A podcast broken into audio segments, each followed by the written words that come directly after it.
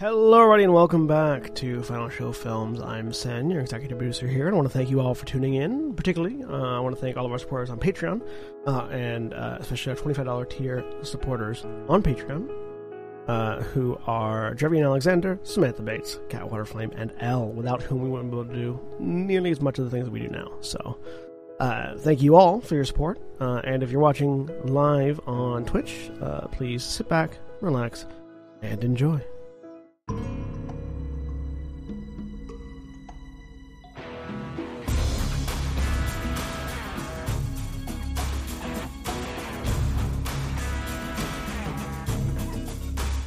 Hello everybody, and welcome back to Terra Shadowfront. I am Sen, your game master for the evening.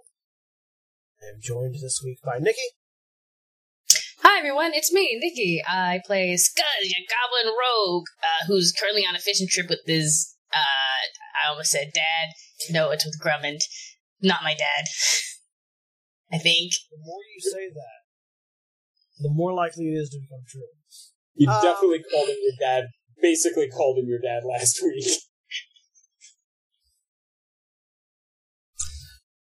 And Mara.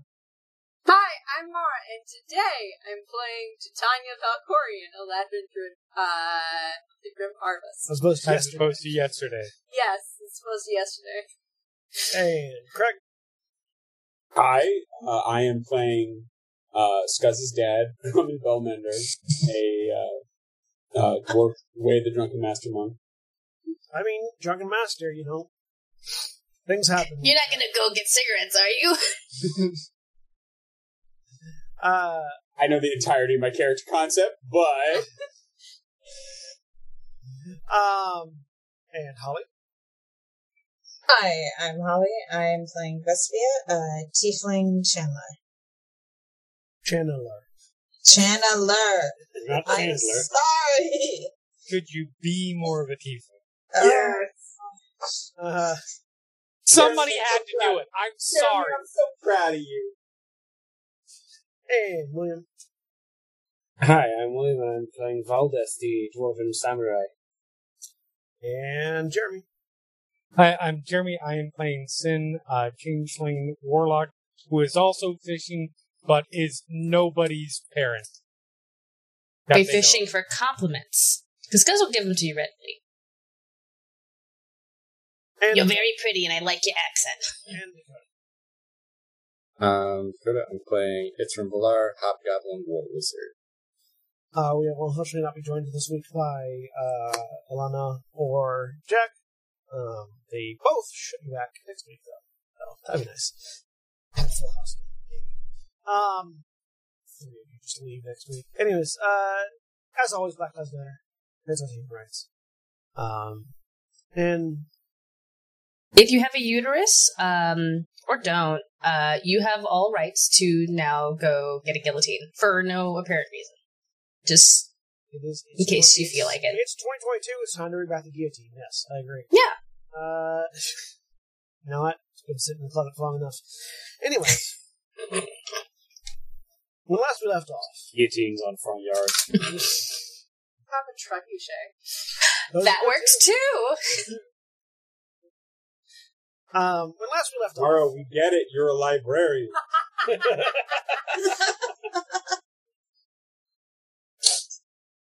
Are the books delivered via trebuchet? No. Why not? No, that's how you file them, John. No. They should be. I mean, the trebuchet fires, and just the book comes soaring at your house. You know, the way the librarians... The way that we're going right now, everyone getting sick and we need to social distance. Sorry, Greg, I didn't mean to talk over you. You're fine. What's the maximum range on a trebuchet? You can get some distance with some books. I'm just picturing a delivery truck that's like a regular pickup truck, but with a trebuchet mounted in the bed in the back, and they just pull up to someone's house and rotate the trebuchet and just fire the books they're delivering. Ooh, new paperboy methods. I have legitimately seen that when I was in high school. They're awesome. Look. What, a truck-mounted trebuchet? Yes. Look, yes. One kid is really gung-hoing for engineering.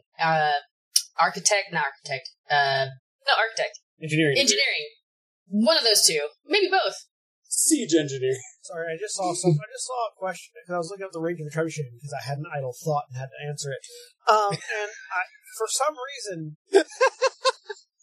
for some reason, someone doesn't know how possibly a trebuchet could be an effective weapon when a longbow had twice the range of a trebuchet. Which it's not the range that matters. They're a little bit bigger. So, sweetie, you know how you have to use both hands? Trebuchet requires no hands. Well, not even that. And it's girthier. Wait, sorry. What are we talking about? The ammunition. You can hold 30 of the ammunition that a longbow shoots. It takes 30 of you to lift the ammunition that a trebuchet shoots. That's the reason. Not even apples to oranges. That's apples to horses. We're playing Dungeons and Dragons. We are. I'm sorry. That's not debatable at this point. 300 meters, by the way. You said something about trebuchets having more girth, and now all I can think of is railgun. 300 meters was the purported maximum range of a loaded trebuchet. Smash, which is what a trebuchet does. Because it's a siege weapon. It's a siege weapon. Anyways, it can smash me up against a wall. Yeah. Welcome to my new Isekai game where you date siege weapons. Oh my god, why is that not a thing? Boyfriend dungeon is already a thing. There's also already one where you date literal battleships. Battle tanks. There's one that's tanks. Yeah. Yes, but they're not siege weapons. Exactly, they're not siege weapons. It's like dating medieval siege weapons. I'm so sorry. I keep sidetracking us. Fire. I just sometimes you just want to really date a manga now. Anyways, when last we left off, 30 tangents ago. The steel hearts arrived at the goddess's bosom, yes, which is a small resort island in Shattered Lands that is sort of dedicated to the goddess of love and desire, Radnir, where they probably decided to go on a vacation of sorts. Some of them went fishing, some of them went different activity, and eventually... Eventually, we found ourselves at one of the temples around here on the island with Titania asking a particular question of a priest who is sitting off to one side painting. Light brown skin, dark hair with whitish blonde tips, wearing just the sort of the bottom half of the traditional robes of priests around there, who is now looking with a confused look at Titania, and had just said, "I'm sorry, could you run that by me again?"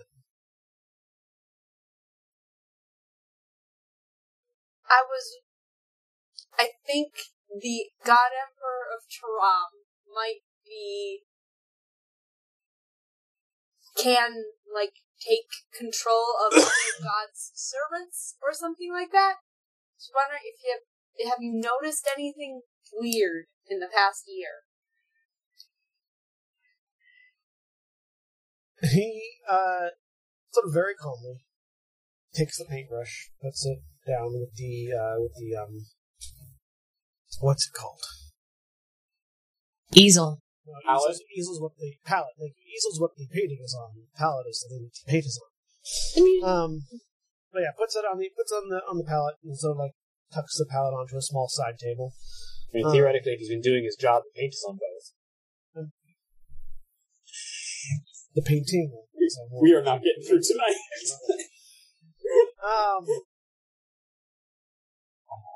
And then sort of turns to fully directly face you, Titania. He sort of leans in, and he's, silvery elven eyes, just, looking you from like forehead down to shoulder up to and then back across from like eye to eye, as if he's trying to read something that isn't visible directly in your face.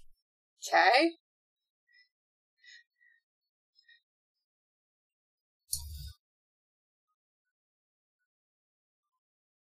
And sort of like he hasn't responded yet. He's sort of pausing. He's like chewing on his tongue almost as he's sort of thinking about what you have asked him and how he's going to respond. You're not a priest, are you? No.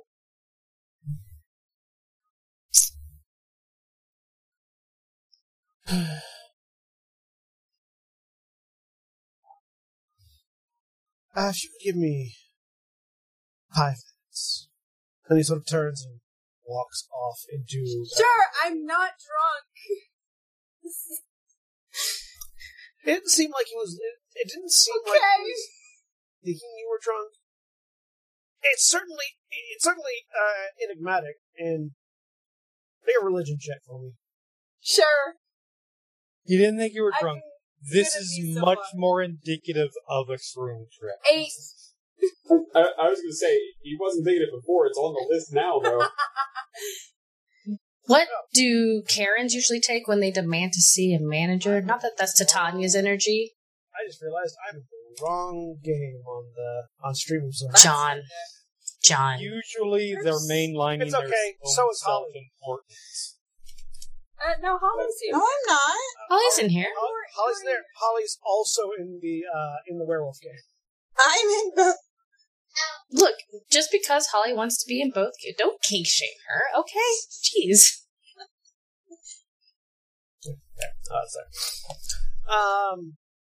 Was it 8?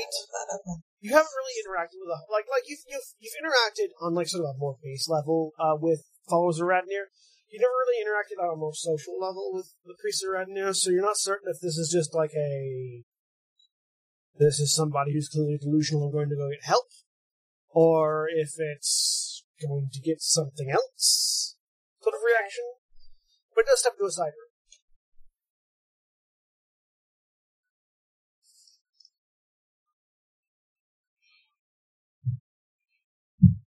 Do you wait? Yeah. Okay, about 5 minutes later, the door opens, and he comes back out. This time, now he is now wearing the full robes of the priest of Radnir. Which are just these like sort of purple silk with a sort of a light pink sash with a blue trim around it. It's a very, very light robe that doesn't cover his arms. It doesn't really cover his neck or clavicle. It's mostly just like sort of, it's almost toga-esque, like sort of transforming from toga into like full-on robe. Gold smash. And you can hear me now with like a belt that sort of wrapped around the robe that has a couple of different pouches and a pair of red.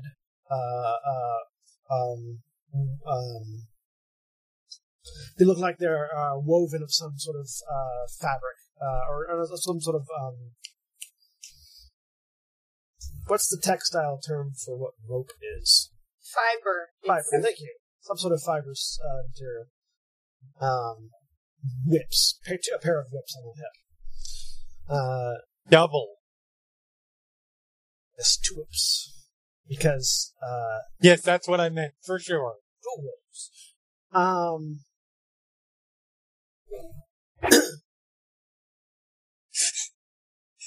Pause for a second. I'm keeping it in.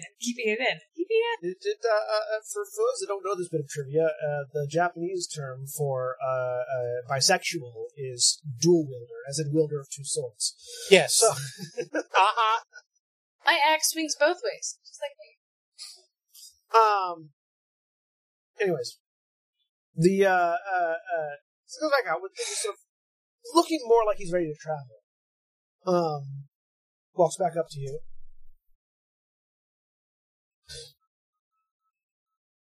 So, I can tell you're not drunk or intoxicated in other ways. You're very serious about this question, which means that you are most likely This would, like, give you one more glance over. Obviously a native of Taram, I'm guessing either adjacent to... Wait, no, you actually introduced yourself as Titania Valkorian. Yes. As the princess, yeah. Sorry. Back that up. Hold rank. Back that up, okay. So, while I'm not a Tyrian myself, I am familiar with the Valkorian royal family. Welcome to our lovely island. It's really nice. Thank you. As to your question, the answer is yes, and also you should come with me. And he sort of heads for the exit. Yeah, I'm following. All right. You walk out into the fairly, I think it's pretty, you'd head over here like in the morning, or was it still that night? We had, like, arrived early morning, if I'm remembering correctly. Right. And now it's, like, probably afternoon-ish. Yeah, so around a little afternoon. So the streets are a little bit busier than you might expect for a resort town. They're people sort of heading about, going about their day, getting various. I forget where are Valdeth and Genton. Like, I left recovering. You behind. Okay. Sorry. It's fairly busy for a resort town of this particular event. And as he leads you, he does sort of slightly do a bit of a tour guide thing. We'll start pulling out attractions and sites and places you might be interested in staying. It's very clear this is sort of a practice thing that he is doing, just sort of something to keep him occupied as he moves and thinks. I'd like to do an insight check real quick on the whole, it's important you should see this thing, just in case he's leading me into a death trap. I mean, I'm paranoid. Ish. Not really, but Gent is paranoid. It's rubbing off on me. 16? 16? Yeah. It seems like, from his reaction, like, he's very hard to read in general. Which you're not used to for religious people. But, it seems like he was expecting you would arrive, but not exactly when. It was more of like a this is a thing that will happen at some point. I just don't know when or where or why kind of thing. Okay. Like your arrival and that question was like the trigger of like a something that has been prepared for a while. Okay, this is getting weird. But it doesn't seem openly hostile. But he's hard to read. So. Okay. If we're going by where we were staying at, I might ping for. We'll say you'll definitely like you'll be walking in the vicinity of the hotel. Hey. So apparently, there has been some weird god stuff happening. I'm going to check it out. I'm kind of walking by. Care to join? Was that to us? Yeah. Alright, be there shortly. And Valdeth will head out. Alright. We'll say you head out in such a way that you do see Titania having already passed. Titania, are you gonna ask your guide to wait for a moment while Valdeth comes out, or are you just gonna? Yeah, hang on. My wife and husband are coming. Huh, all right. It's very fun. He sort of pauses, waits.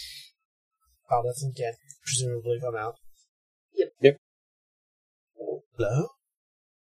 You see this very live, light brown skin, elf. That is dressed in purple robes.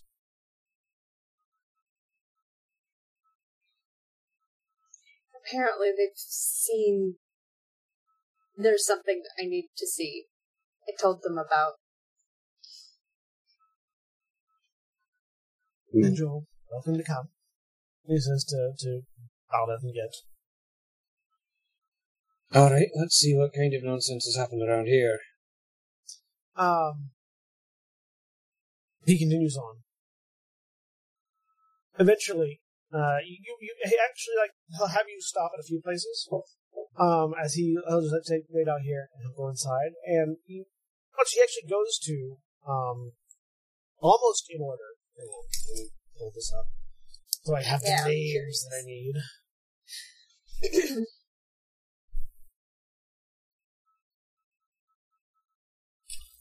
Pop it up. Why can I never find the things that I need?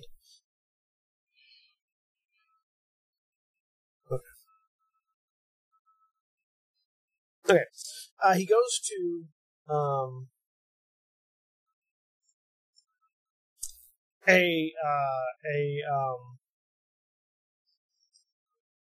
a tavern of Marduk. Comes back out. Goes into a Argonian shrine, comes back out, heads into a forge to Bellmender, comes back out, and then eventually heads into a Valkyrie shrine, like over towards the Valkyrie shrine, comes back out. Since it's on this island, is it a lusty Argonian shrine? Presumably. There are several busty Argonian. That's an Elder Scrolls joke. I know. Which is why I said there are certainly several busty Argonian maids. Anyways. After, sort of doing this, like, stop and start sort of gathering, eventually you end up heading out of town, just sort of along the beach.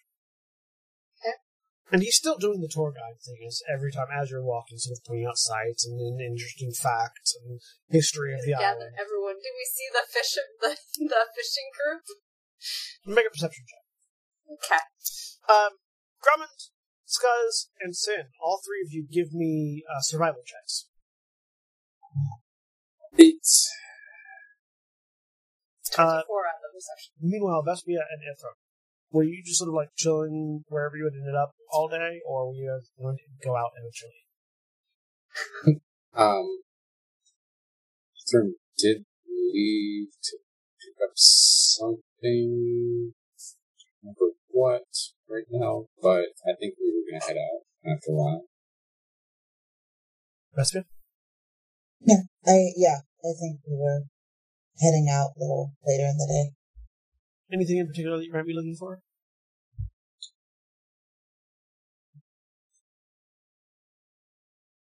Other than whatever it was that Ithrim was looking to buy? Vespia's just looking. She's not looking for anything in particular. What was it that you were looking for, Dakota? Yet to be determined. I'm sure it'll hit me as I look through my items list. Right, well, I'll describe what's happening over on the boat while you're looking for that. So, Grummund and Sin, Sin, were you actually fishing, or were you just... No, 100% not.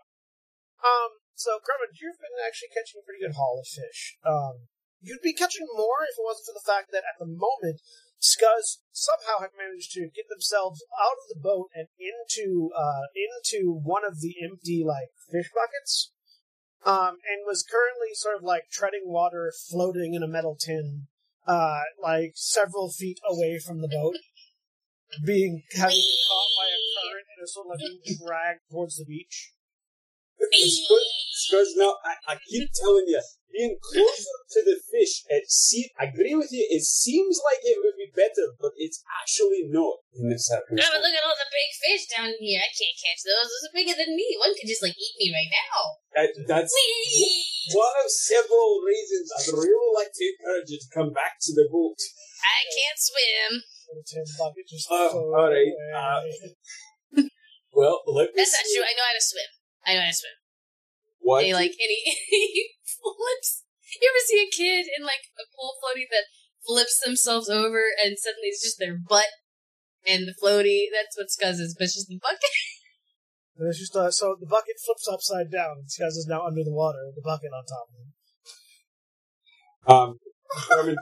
Roman turns and looks at Sin and is like, well, I'll be right back. Hold on to this for me, and I will pass over the the baited rod that he's currently holding to Sin.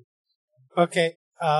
Sin, who has, at some point in here, has switched to their drow persona, whose name I'm looking up, because I don't remember all of my characters' names. You don't remember every single name? I don't remember my one character's many names. Zara.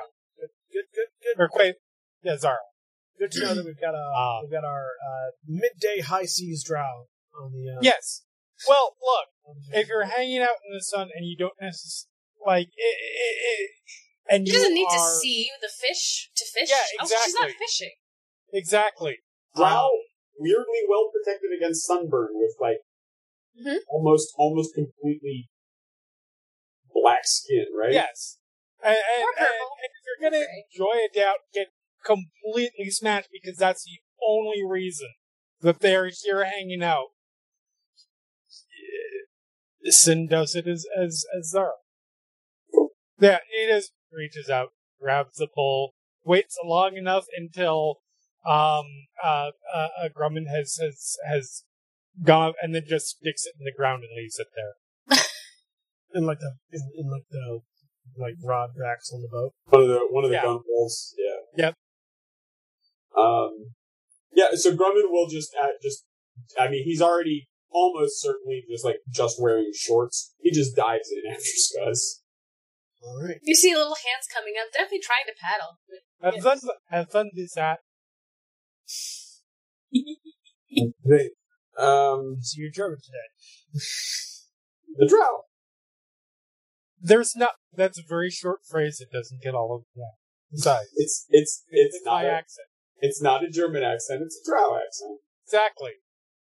Can't you tell? No. So that's on you. Ithrim, did you figure out what you were looking for? Yeah, just a couple more charges. Charges for Find Familiar and some gold dust.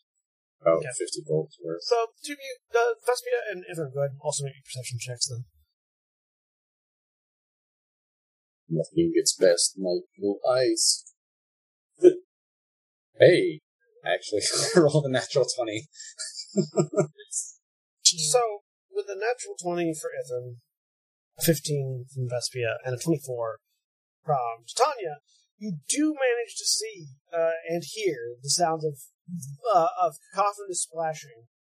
And look and see, not too far off the coast, there is a boat in which there sits a heavily drinking Zara. Zara. Yeah, Zara. And just off the boat, a familiar dwarf chasing a bucket, rapidly coasting towards the beach. Because the place where you're still getting your reagents at would have been like sort of a small sundry shop, basically just off a dock. So you're both seeing it from two different angles, but you're both seeing this event. The bucket, is it panic splashing or? It looks more like it definitely looks like someone is trying to swim, but again, they're underwater, so you see little goblin hands poke out. So make an insight check, I think. He's drowning. Panic. He's drowning. Yeah, absolutely. They're using Skuzz's fate.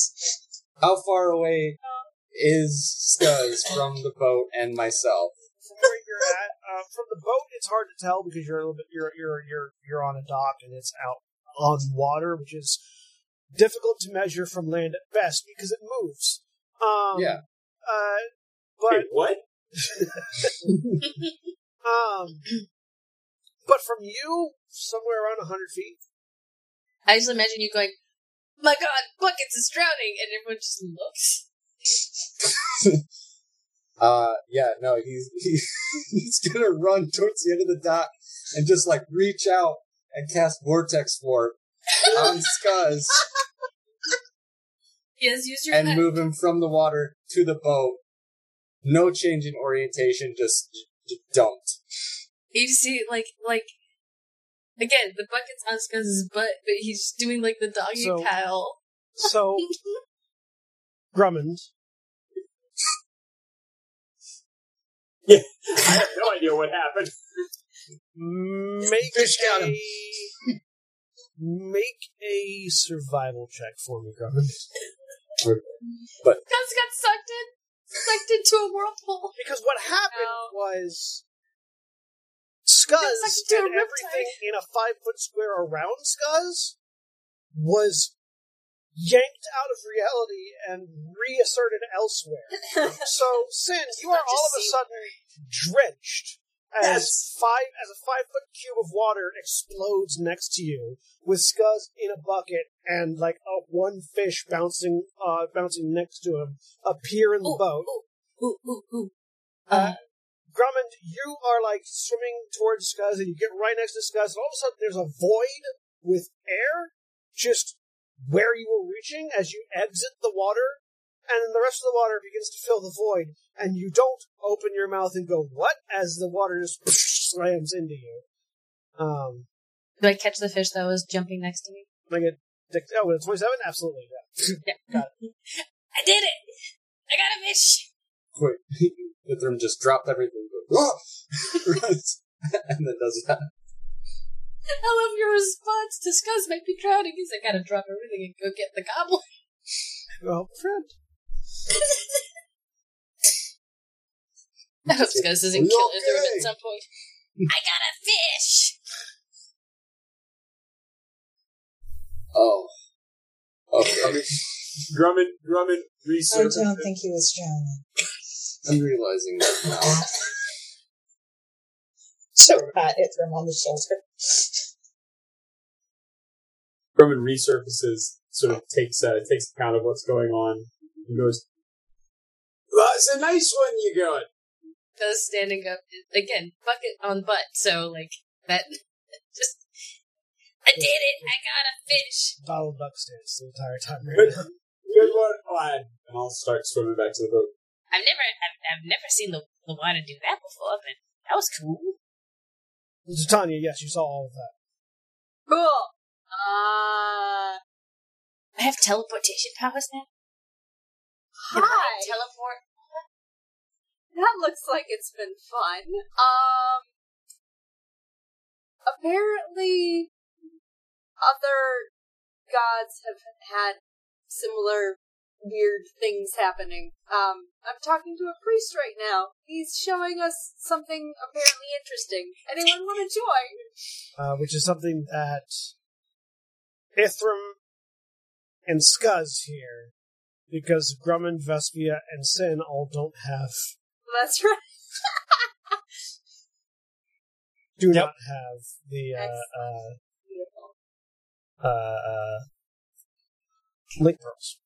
Yeah. Grummund is in the background, pulling himself up onto the boat. He, flips his head as he comes up, like a Farrah Fawcett move, except it's his mutton chops that are just, slow motion.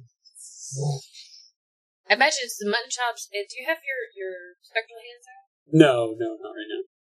Mutton chops look really great. It sounds like, I caught a fish, and apparently now I can teleport, just when I think about it. That's fantastic. Right? Maybe it was a teleporting fish. Can I look at the fish? Sure, give me a nature check. Skuzz, you did get that message from Titania. Ithrim did as well. I'm sorry, I was looking through my notes, so I missed. Basically, hi, that looks like burner, we gotta figure out this fish. But, there's this weird god stuff happening. Are you interested in joining or passing by? Yeah. Yeah. Skuzz relays this to Zara and Grummund. And Ithrim will relate to Vespia, spots Titania. There's news. Skuzz is going to.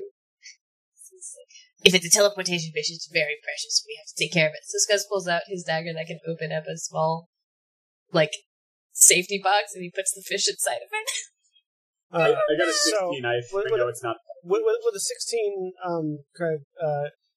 Or Grummund, you are pretty certain that this is a fish called an Oscar. Which is a legitimate fish, by the way. Yeah. No, that's just an Oscar. As far as I know, most of them don't teleport. This one might be a wizard. Let's hold on to it just in case. I tell you what, if it can teleport out of your box, great. If not, it'll make a fine dinner. How far from the dock are we? About 100 feet or so. A minute and a half worth of rowing. Depending on how strong you row, yes. All right, so Grumman will sort of sit down, shift the oars, and then turn to Zara and say, "There you go, about 90 seconds to finish off the booze we brought with us, and I'll start rowing back to shore." I am amused that you think that I am not doing this already. So, I couldn't hear that, I'm sorry. I am amused that you do not think that I am done with it already. Very impressed. Skuzz looks at both all three of them and is like, I'm sorry if myself and Asuka got everybody wet here. I know that's the danger of the fishing game, but we didn't think we would get teleport fish, so my bee and Skuzz will then cast prestidigitation and dry us all off before we get to the all shore. Three of them, meaning you, Grummund, and Sin, or Oscar, Grummund, and Sin? Oscar is in the knife teleporting or little safety box. Yeah, I just want to make sure I understand who Skuzz is prestidigitating. Skuzz can't prestidigitate the fish; it needs water to breathe. He says as he puts it in an extra dimensional portal area where there's definitely no water, no air.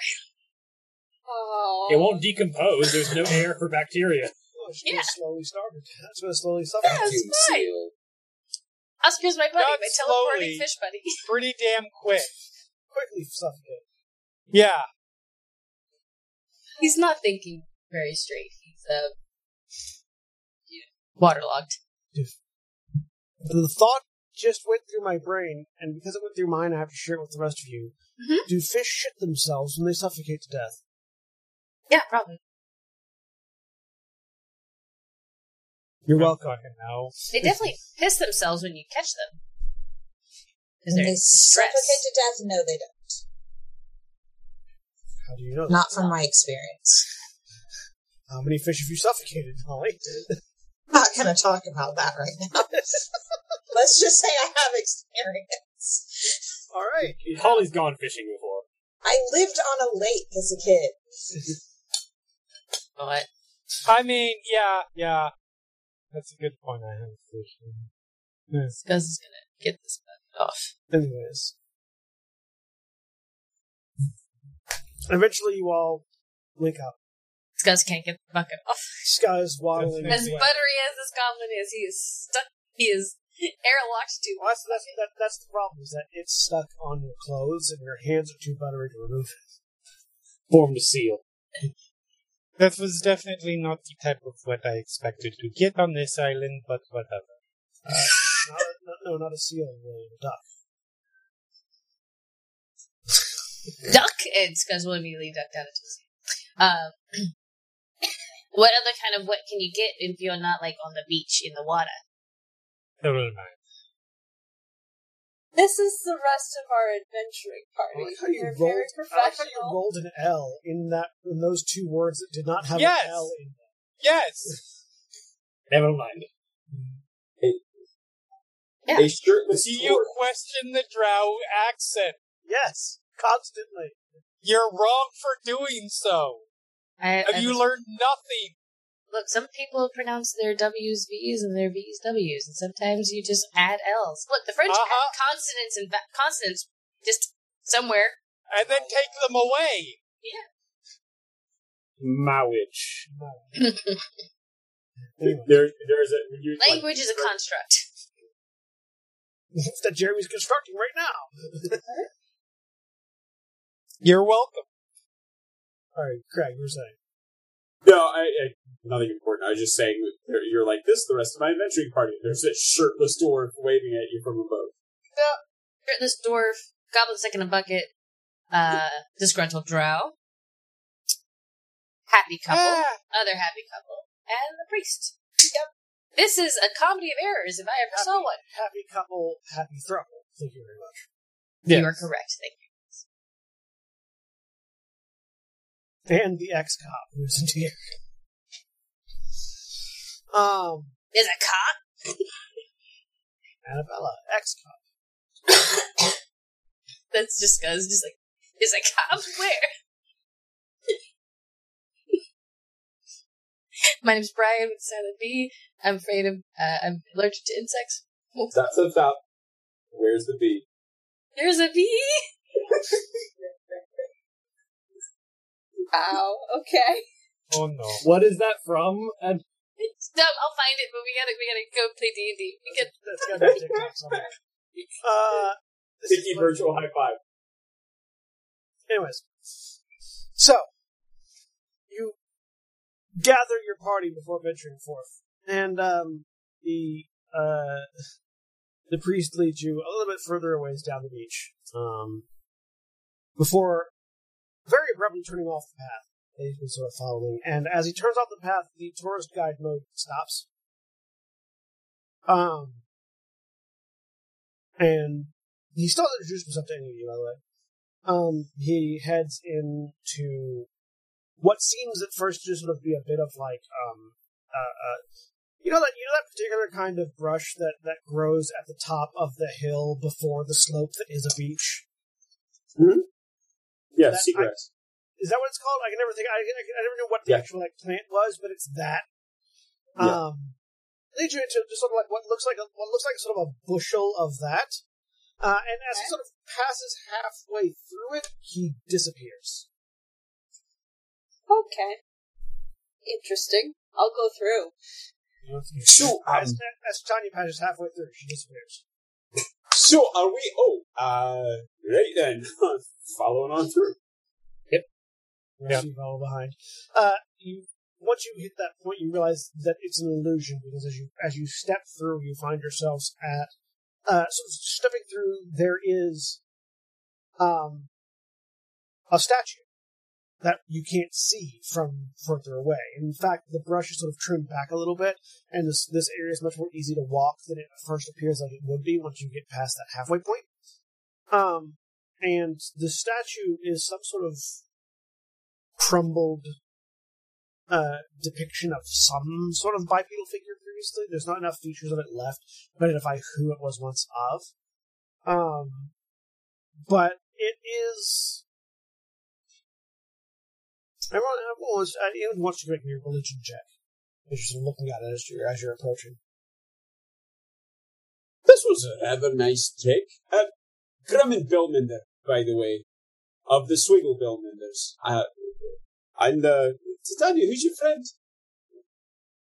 Priest. I'm pretty sure. Ratonir. You're a priest whose name is Priest? Well, that's a happy coincidence. Yeah, no, none. Anyone else making that religion roll? I am. 14. I'm naive as well. I can roll badly. Religion. 10. So, Sin, you're the only one that recognizes this. Or you don't really recognize it, but you recognize something odd about the statue.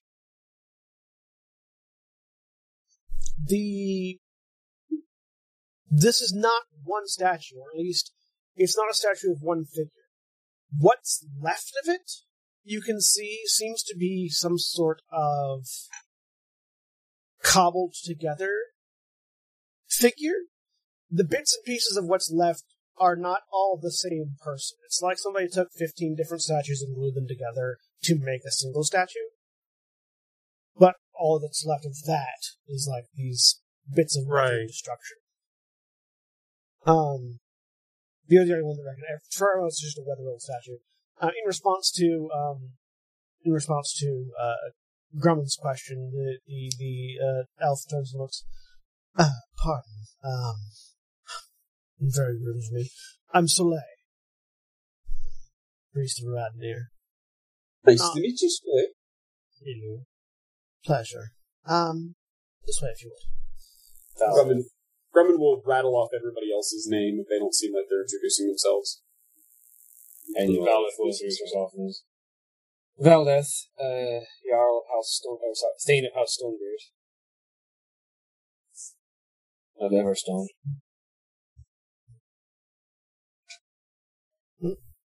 waiting to see if anyone else wants to introduce themselves and let Grummund. Whatever you said did not come through on the mic, John. I'm waiting to see if anyone else wants to introduce themselves or just let Grummund do it. I'm happy to let Grummund do it. Ithrim will introduce himself just as a magus. Grummund will, by the way, introduce Sin and Zara. Right. Hmm? No further comments on that. Come on. And he sort of steps around behind the behind this crumpled statue and sort of reveals that there's a trap door just behind it. And he sort of pulls open, and inside there is a sort of carved earthen staircase that leads down. And he heads down to what is a much cooler than up above sort of interior to this area underneath the statue. And following him down, you find yourselves eventually in a fairly large open room in which there are several figures. Everyone make a religion check. Another one. Out of curiosity, the statue up above, and I understand, it just looked like a bunch coupled together, like a weathered statue. Was it all humanoid, or were there like animal parts on it? Hard to tell from your role. You couldn't tell it was cobbled together. But Sin was able to tell that the parts that Sin could see seemed humanoid. Seemed humanoid, right? Okay. Yeah. I'm just curious. Well, even worse that time. I'm just curious if it was like a. Was it blip dool poop or whatever the Kuotoan god is? The one with the crayfish head. Less good this time. Hey, buddies! That's as stupid as they're trying to get this bad. To be fair, Sin is very drunk. That's true. I really should be rolling these at disadvantage. So, Vespia and Ithrim. See if I can get below 4. Sure. Inside the inside this room, you see there are several figures that you all see. Some of you recognize some of them, but Vespia and Ithrim are the ones that recognize all of them. Inside here, there are priests of Kor, Bellmender, Argon, Ratonir, Marduk, the Elemental Chaos. Now there's a priest of Radnir. They're only doing one of each. Valkyr. The Sundered God, Dagoth, Larithia, and Kulta. Most of the primary triad pantheon. And the room isn't particularly decorated, you can just tell from the way they are dressed and carry themselves. And the particular colors of what they're wearing. And they all sort of seem to have been gathered in what, as far as you can tell right now, seems to be a library, given the amount of books that have been sort of scattered about tables and bookshelves and side tables in various those storage mechanisms. And the Soleil turns over the group of you. Welcome to the small gathering of the Apostles of the Apocalypse. We have a few things to share with you, Madame Valkorian. You're in a room with a whole bunch of priests. And they just introduced themselves, or Soleil has introduced themselves as the Apostles of the Apocalypse. I like the alliteration. Thank you, Soleil says. Are you actually planning the apocalypse? I'm assuming DC is not just some sort of fancy, funny name. Ironic or something like that. No. To both parts. Several of us have been receiving visions from our gods regarding the end of days, and it's sort of become a bit of a mess worldwide, to the point where we've formed something of a information network, gathering as much information as we can, trying to see what we can do to put a stop to it. And it's been narrowed down to be, well, as you already know, it seems, that your God Emperor of Taram, the current one at least, is doing his best to destroy everything, or at least render it to a state of fiendish utopia. And in doing so has... She looks like he's trying to search for the correct word. Broken several anathema bands amongst the various gods. What's anathema mean? Is that Mara or Titania? Titania. Okay. Anathemas. The easiest way to explain it would be something that is, at its core, the most opposite or most hated thing that a person, in this case the gods, could think of. And there are, all the gods have various bands, things that they are vehemently opposed to, as most sentient beings do. In breaking these bands,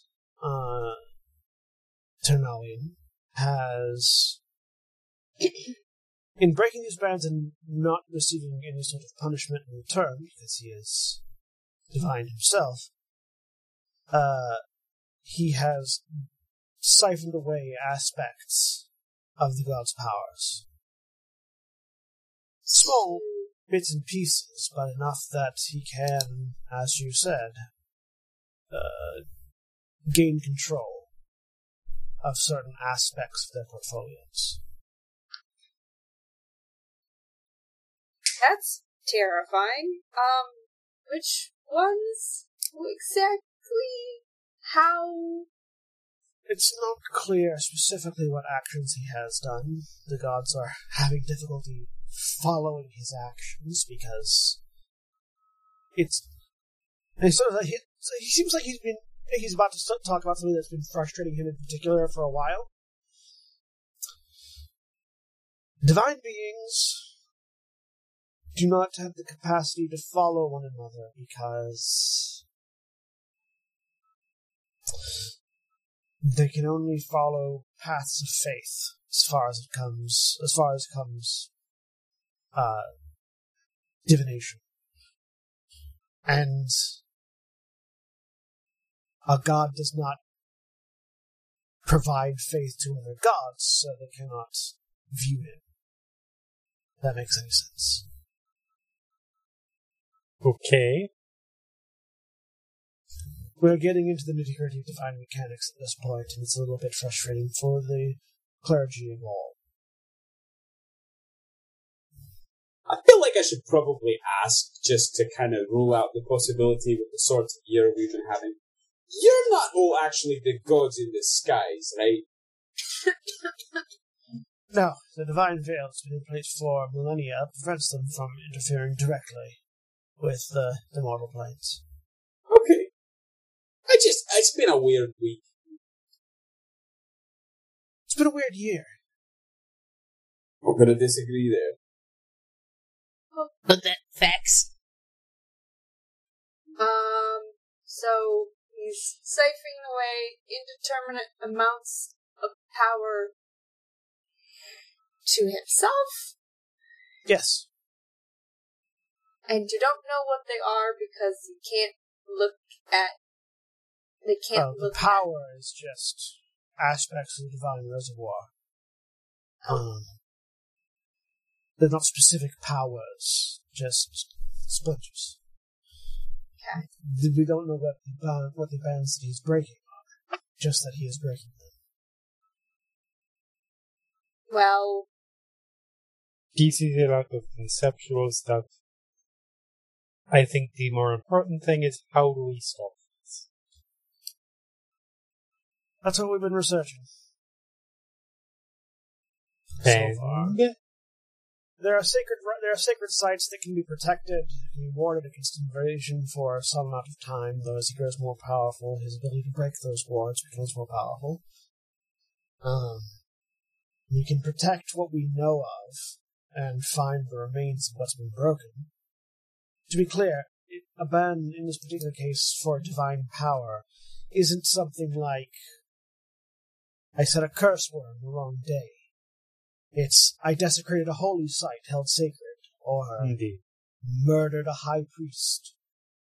He says, and that one he says with a little bit of a venom. Okay. That's sorts of things going on, right? Based on the iconography and stuff here, is there a priest of Dagoth here? I forgot if you mentioned. Yes. Yeah.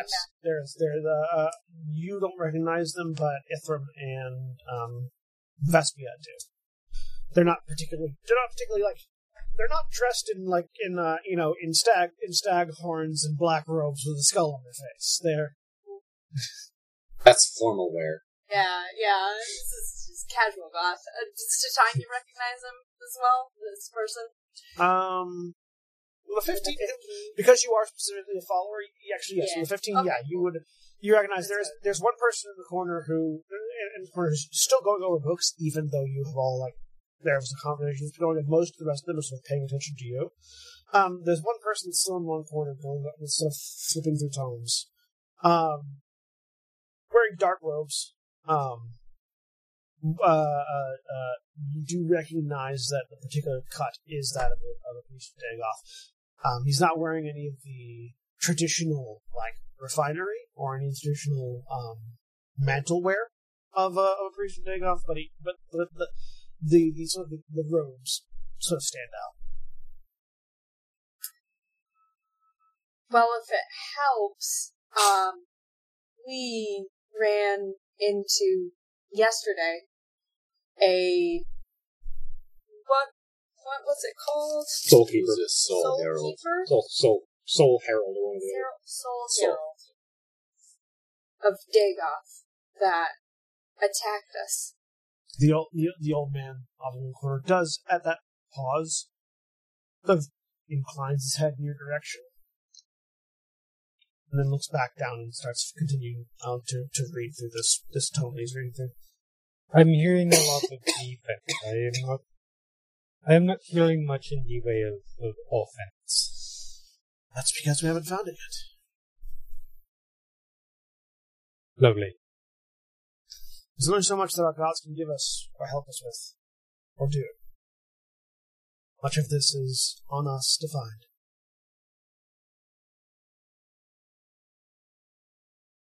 This is why I'm not give up.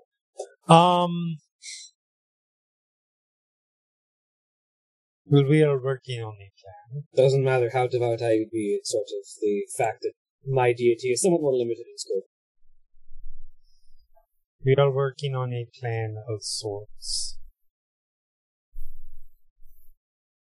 Kill the God Emperor? I mean, yes, that easy. I think that solved the problem, is it not? Yes, that would absolutely solve the problem, if only it were doable.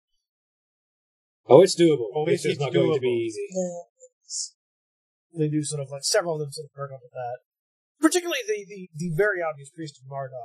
He tells Priest of Marduk because his chest is bare and it's full of, like bruises and, like, vague smell of alcohol. We have... Mash.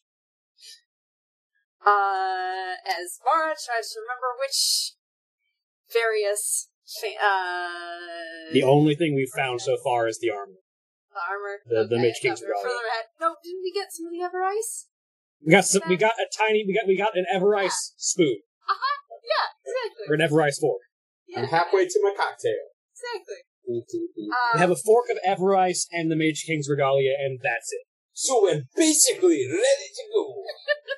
Yeah, very optimistic. Sure. Look, you can do a lot with a fork of Everice. Valdeth will say, there are a variety of weapons and armors that have thus far... according to either ancient legend or Akashic knowledge, based on an extra-dimensional library, contain the potential of slaying the immortal. In rituals.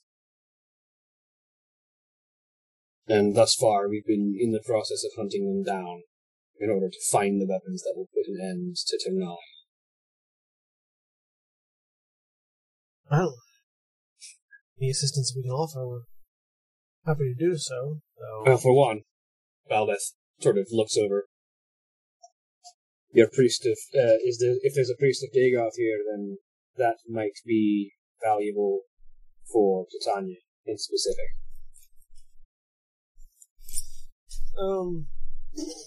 There's several of them sort of look over in one direction.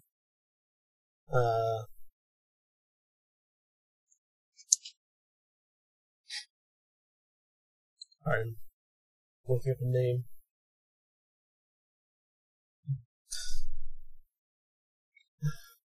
Father Waldemar.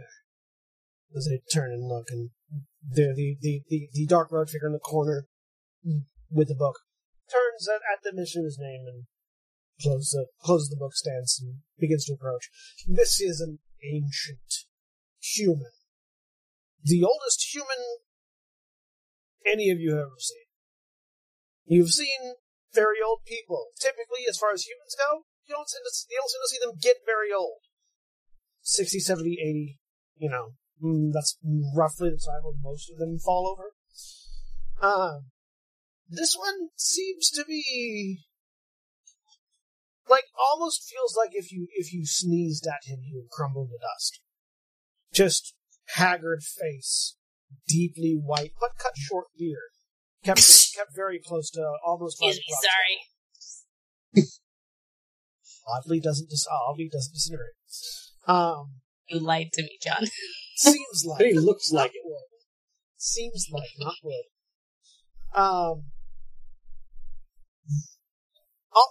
Looks very much like hang on.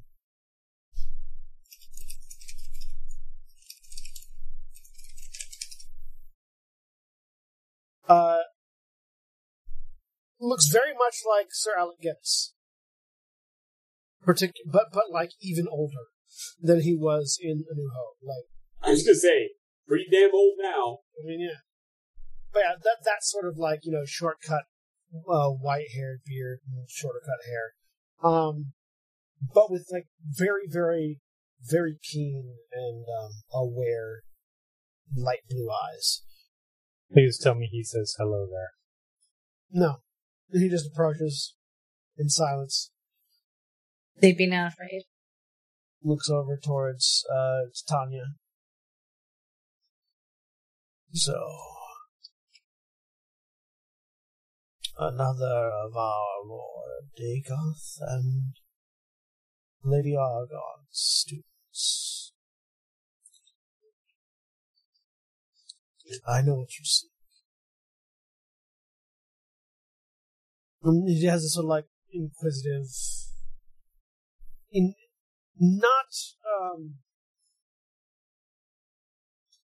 doesn't look so much like he's sizing you up physically, but like he's sort of trying to determine the weight of your experience, which is obviously not something that you normally be able to look at. I can.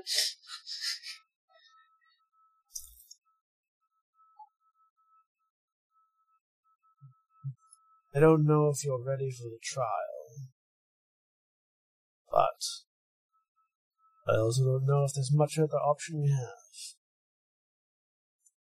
Yeah. The judge sort of raises an ancient gnarled finger and sort of crooks it towards himself as he towards you and then towards himself. Come with me. We'll head back over to that corner where he's been sitting. Yeah, she'll go. Give, because I think Valdeth and Gen were standing near-ish, like a squeeze of the hand before I go, but she doesn't look back.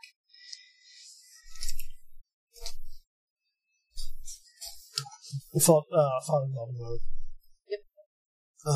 Sits back down where he was, and actually pulls back out that same book as you come over and sit down, and as he does, he reaches over, pulls from inside his robes a sort of like tall black candle, sets it on the edge of the, sort of firms it on the edge of the table that he's sitting at, waves a hand over it as his palm passes over it, the wick lights. And as the wick lights, the rest of you watch as the two of them vanish. Titania, you're still sitting there. I didn't do it. This, sort of black shroud that has sort of engulfed the two of you. It's like you and this table, and the Father are sort of alone in the void. Mm-hmm. Meanwhile, back on the other side of the illusion, Soleil. No, that's just something of a privacy spell. Not the first time Father Waldemar has used that, particularly any disciples of Dagoth that come visiting or assisting us. We do obviously have more than just priests in this network. While they're talking, is there something specific that the rest of you might be looking for that we could at least ask about? In this region of the ocean, there was a ship that sunk. And I gave the details that we know of the Fiend Hunter's grave. He looks over at the Valkorian and the Marduk and the priest of Marduk, who both sort of like are thinking about something. The priest of Marduk. Well, I have heard tales of ship-borne warriors hunting fiends. How it came to its death. I can ask some of my sailors and others that frequent my taverns to see what they know, what they found. Someone is bound to know where that ended up, someplace at least. I'm sure I can find some more information for you. That would be most helpful, and then perhaps the most important thing that we're here for. Jeremy? Oh, no. I'm probably gonna say the same thing you are. Yeah. And then the most important thing that we're here for is an ancient temple said to be in the center of these islands, and she'll describe the information we have on the Temple of Apotheosis. To which oddly, the priest of Belmar speaks up. This is sort of a stout dwarf, as one might expect. Hey, I know a legend of the temple you're speaking of. Underwater ruin. It used to be a temple. At some point, it was a temple to my god, Lord of the Forge. It was a construction of artifice built to prove you can really, through the might of mortal hands, build a citadel beneath the waves. It wasn't as far beneath the waves as it is now. Before it was originally built, but with the land shattered, it sank further. But it's always been underwater in mind. I know where the old entrance was. I'll show you that on a map. I don't know if it's going to still be connected. It is so. That is, as you see, where you start. You got a map on you? Yeah, I've got to pull out her map. He'll head over to that table as you sit and look at it. Right, so... and he's just sort of looking over it.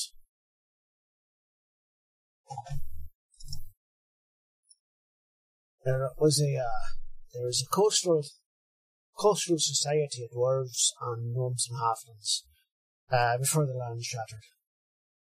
Called Coralhold. And he sort of like taps his finger down on the edge of this northern couple of islands. I will mark it on the map here. Like there-ish? Yeah. Right there. And he'll sort of mark on your map. Coralhold. It used to stretch a bit further along the coastline when it was a coastline and not just an island.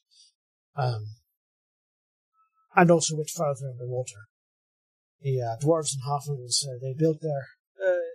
legend says they built a society there for a union between land and water. They were seeking to provide a home where those who walk on land, those who swim in the sea, could live together in harmony and unity.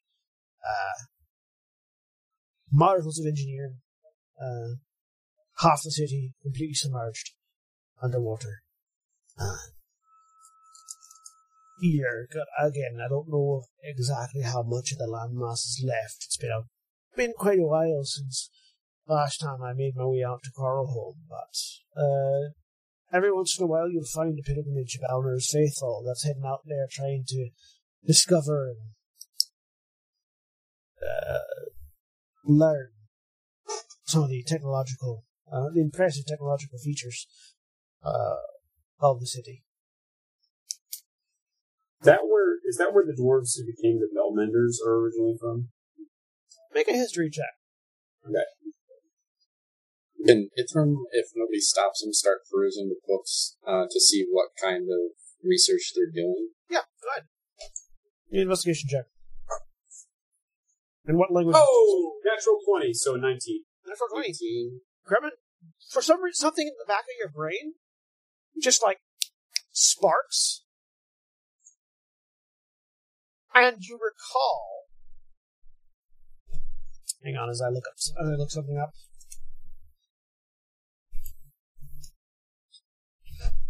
As I look up a name I haven't read in a long time. Ithrim speaks Goblin. I have no memory.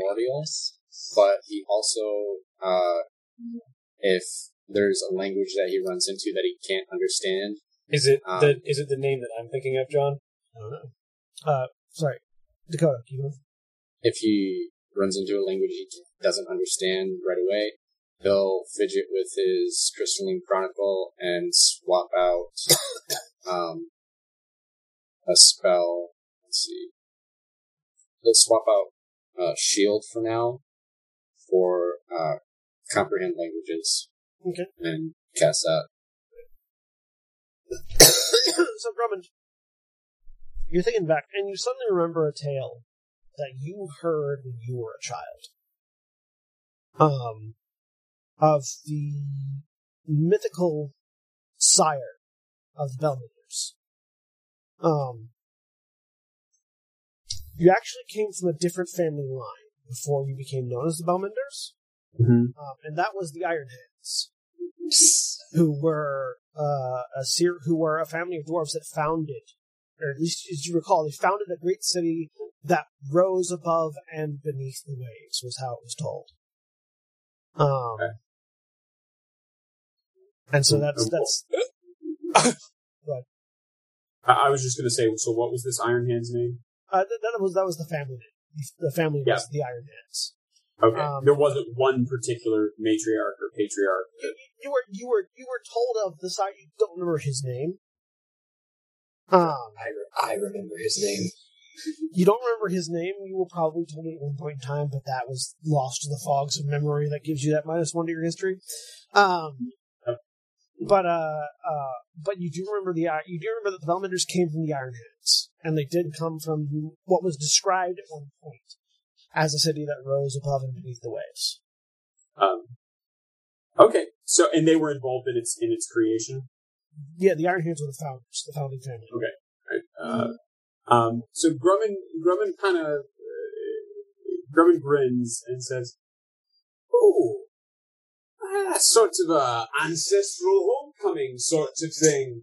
That's the unless we're talking about something at cross purposes, that's the old woman of the Iron Hands.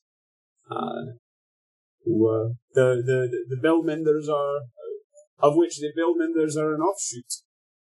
The dwarf picks up for a second. Right. The Iron Hands, the family of the Iron Hands were one of the dwarven clans that founded Coralhold. It was the Iron Hands, and there was a bronze beard, and there was several metal body parts seem to have been a favorite name of the old dwarves. Hey. Don't hear much about the Dolomite dicks anymore, but proud clan once upon a time. Fortunately, they all died out a few centuries ago. Would have loved this island, though.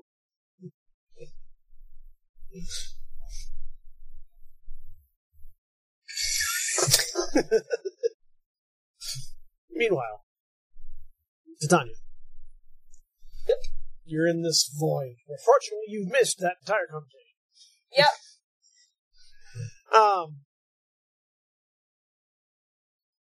In this blackness, with the only thing that illuminated yourself, Father Waldemar, and the table. He turns this book, sort of opens this book to the center, flips a few pages, and then turns it and slides it towards you.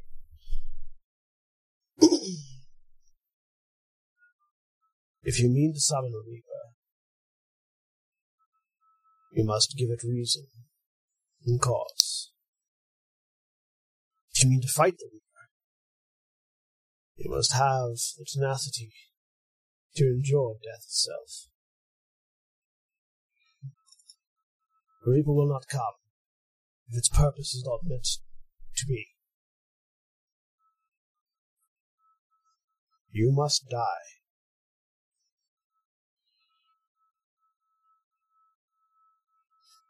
And then you must fight the Reaper. From death, you claim its scythe. In that moment, with its power, and the power over death, you will know the rule of your death.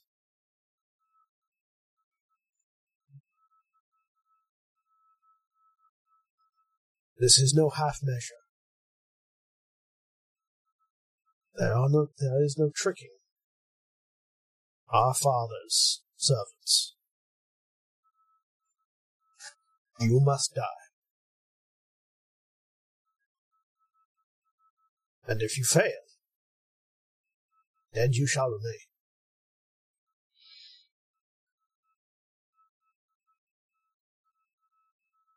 Take solace that it is not an impossible task. There are those before you that have done this. You are, in fact, the very few people that are mortal and have the capacity.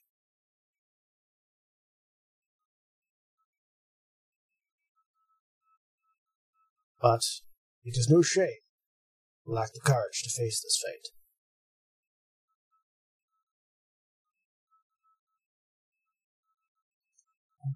So, do you have or do you lack?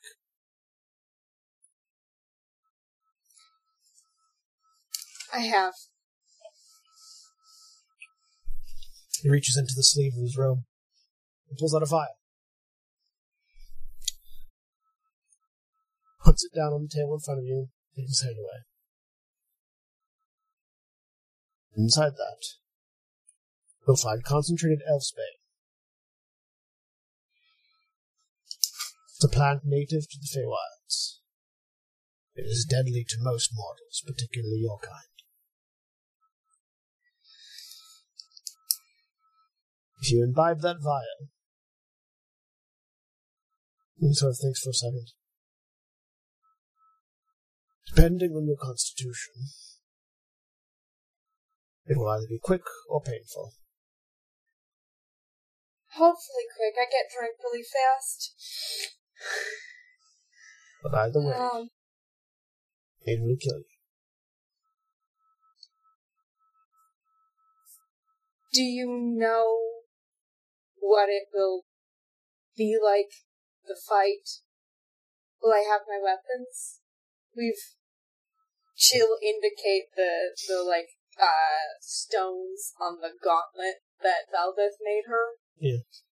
We've seen what their size can do. They cut through defensive magic? Unfortunately, I have not died in this life. Nor have I come face with my Reaper. None who have share the experience. That's fair.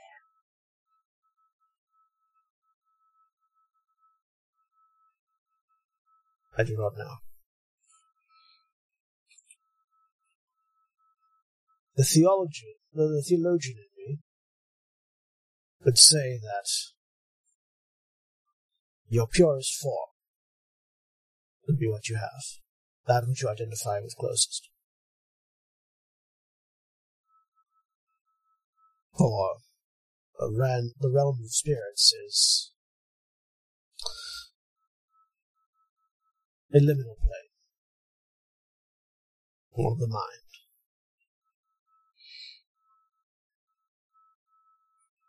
Hold tight to your vision of yourself. Keep it in your heart. That is the best advice I can offer. Thank you. She will take it. And make sure, before you imbibe this, that you have made your peace. Because it could be a one-way trip. Yes. Thank you. So give him a hug. He'll accept it. And as gnarled and grizzled as this old man is, he is warm. She's shaking slightly. And he sort of offers that sort of firm, grandfatherly embrace, and in your ear, since you're hugging. There is no shame to be afraid. Pushing through that fear. Because you have to. There's no other can. That is courage.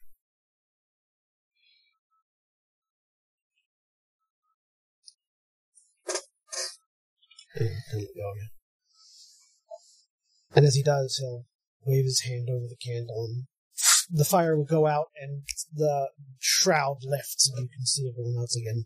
Those of you outside, you see that area where they had been is suddenly once again filled with the two people. Tara relaxes a little bit. All right, Titania? Yeah. Can I roll insight to see how Titania... Sure. Yeah, go ahead. Uh-huh. What's your passive deception, Titania? I mean, what's the gaming session if I'm not trying to empathy or 12. Insight? 12? That'd be 29. Hold on. He's a bartender. He's good at this. Personally, I am still drunk. I like that being like the reasoning behind the insight, the good insight. Joke. Even plastered at 19. It's not hard for the two of you to see that Tanya is visibly shaking, but holding herself with a purpose. Grummund will go over, and if she will accept it, will sort of reach up and squeeze her hand. She's we're probably the same height. Are we? Okay. She's 5 foot.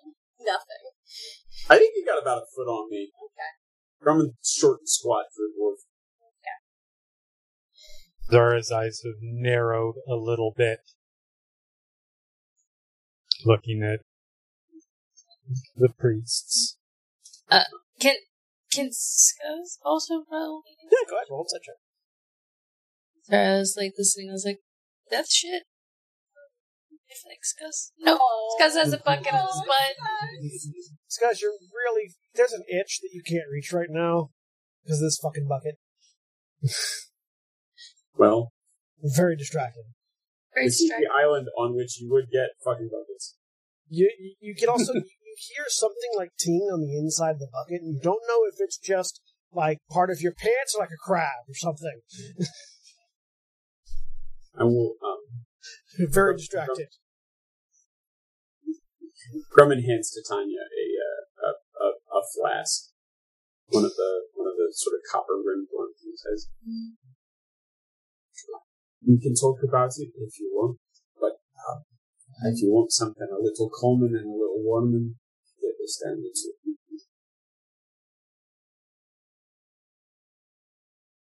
That didn't come through.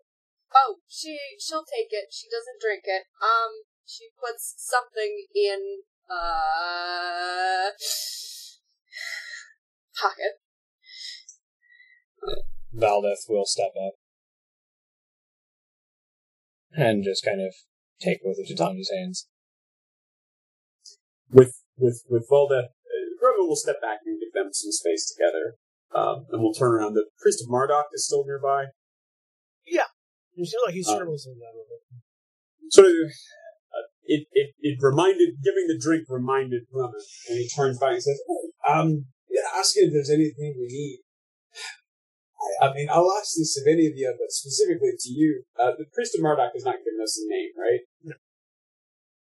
Sorry, I didn't catch your name, but I'm in Bellmender of Swiggle. Hang on.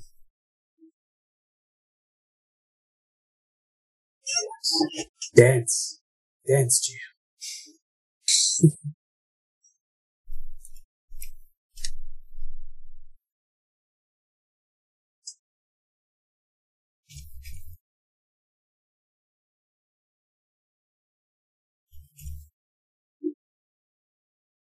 We can also come back to it. No. I've got it here. I just had to. I keep typing the wrong thing. Yeah. Leofston. I'm going to hold out a hand. Finger of Marduk. Grab it. Shake. Whatever the appropriate.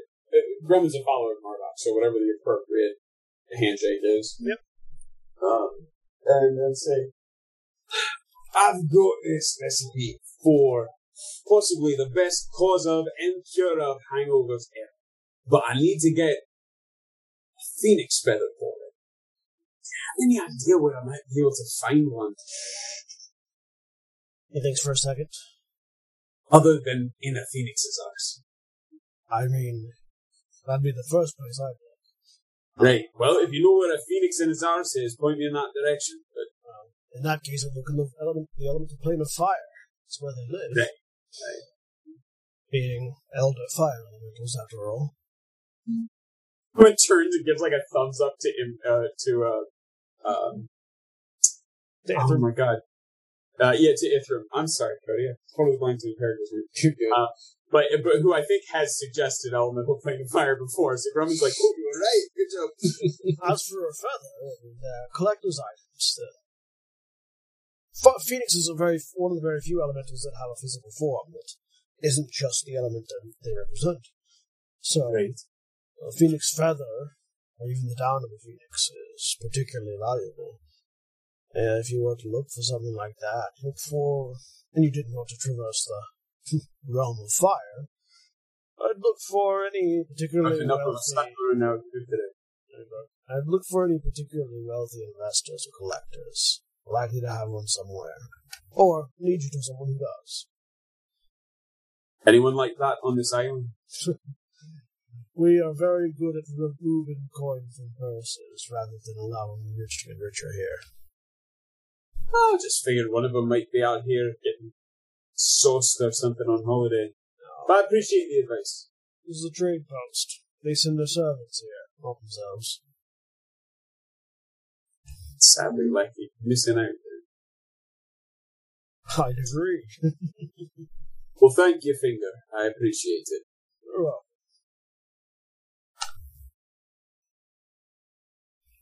Valdeth just holds both of Titania's hands.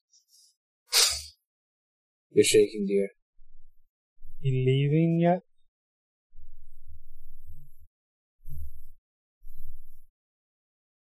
Did not go through Mara. Yeah.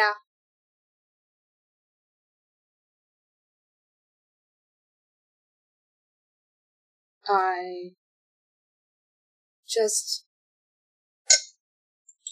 confirmation of something I've suspected for a little while on how to face the Reaper spirit that I need to... It's going... require me to die. I mean, even if it didn't, if you failed, you would have died anyway. We knew this was going to be a life or death encounter. Mm-hmm. Perhaps discussed this elsewhere. None of the priests seemed particularly surprised. But if anyone can do this kind of thing, "It's you," Valdeth said as she sort of runs a finger over the wedding ring.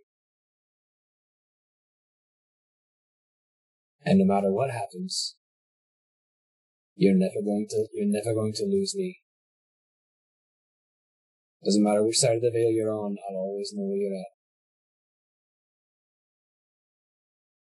But I think you're going to kick death's fucking bloody arse, if I'm being honest." There's that. That elicits a dry chuckle from Father Voldemar. Up in the sun. What was that? Let's go up into the sun. Alright. Let's go.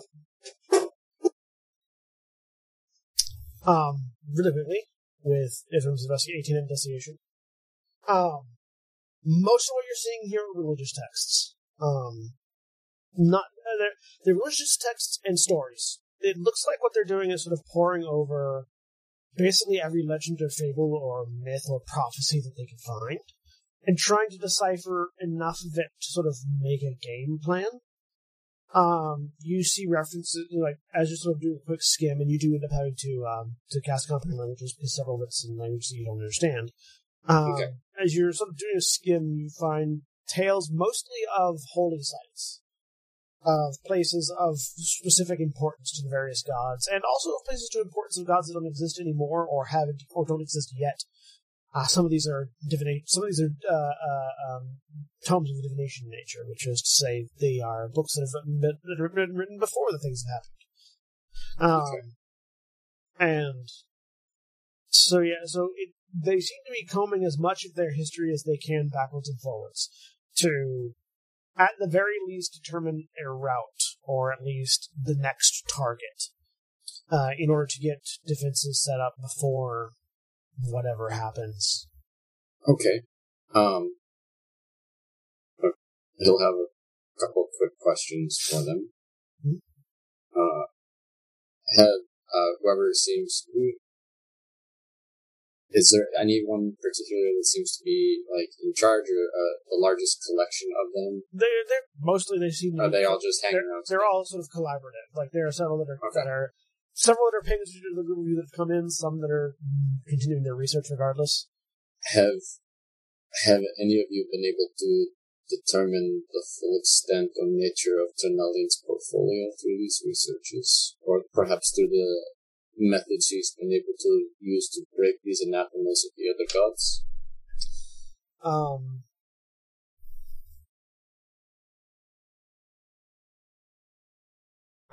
There is, hang on.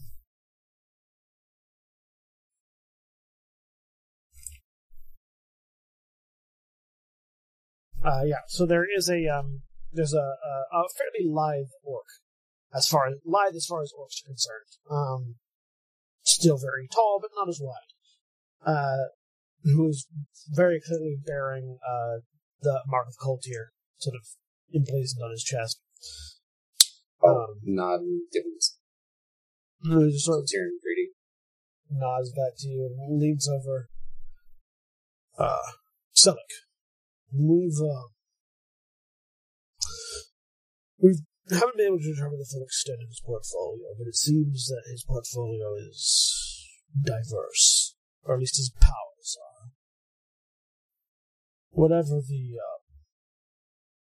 the nature of your God Emperor over in Taram, it seems to be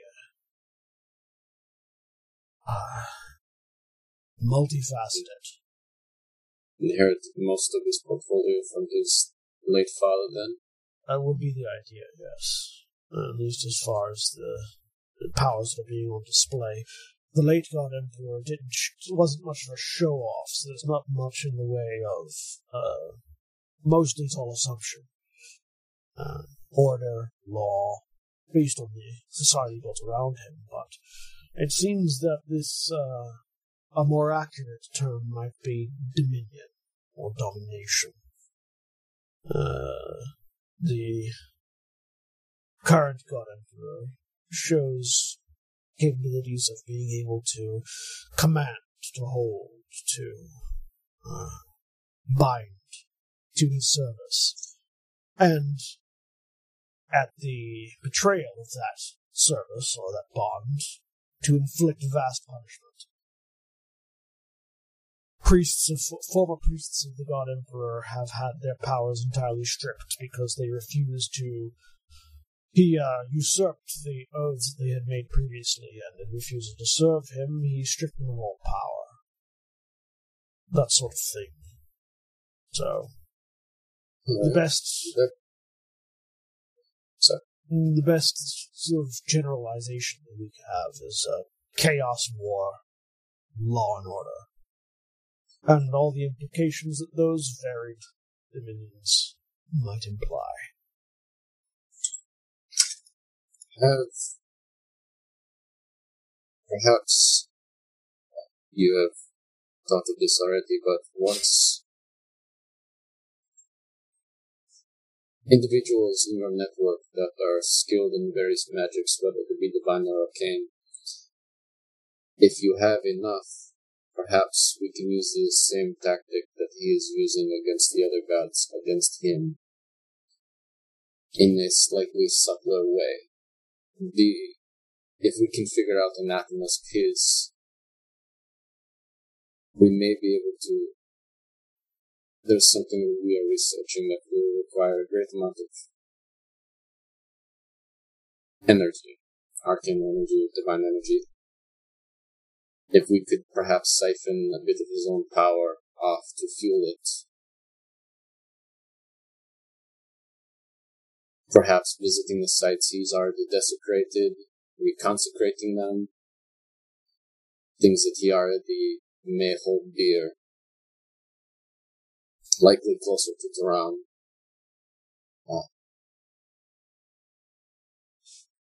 He is one for... He likes to find himself cunning, so perhaps we can use that arrogance against them. Not a bad thought. What we've had before. The current assumption, and these are assumptions, we have no proof yet, is that anything he finds anathema would be anything that contradicts his world order. So, we would have to prove to him that he is false, or that he is wrong. Which is difficult conceptually. Likely, as you say, taking back land he's captured would be a good step in that direction. I don't know if it's divinely powerful enough. We don't have enough information on him personally to know how accurate that assumption of his anathema is. It's a highly personal thing per God. Yes. So. It's a good idea. It's the track that we've been working towards, but we seem to have not enough information to say what would be the correct path there. But we are still looking. Well, he seems to currently enjoy dominion over fiends and demons. If perhaps word was to spread to the hells that he is only carries dominion over weak-willed fiends and demons. Perhaps his armies may dwindle. That does fall into the investigation we've done to his portfolio. That's how we determine that those who betray him will remove their power. Even if you could convince a demon or a devil to betray him, they'd immediately lose their fiendish power as part of the bargain he struck with them. Though... They would just be returned to the hells. No, they would consume them entirely. We've seen it happen.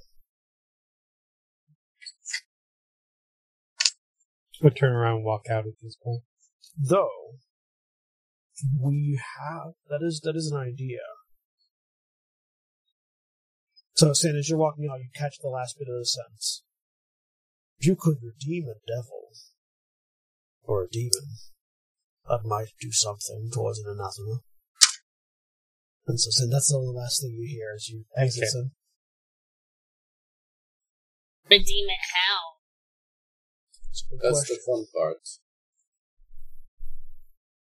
Like, just sit it down in therapy, or tell it good boy, or have it corrected sins. We're going to binge. No, I'm just Fiends. Up. Fiends are creatures of evil, not conceptual, moral, or ethical. They are evil made manifest. Mm-hmm.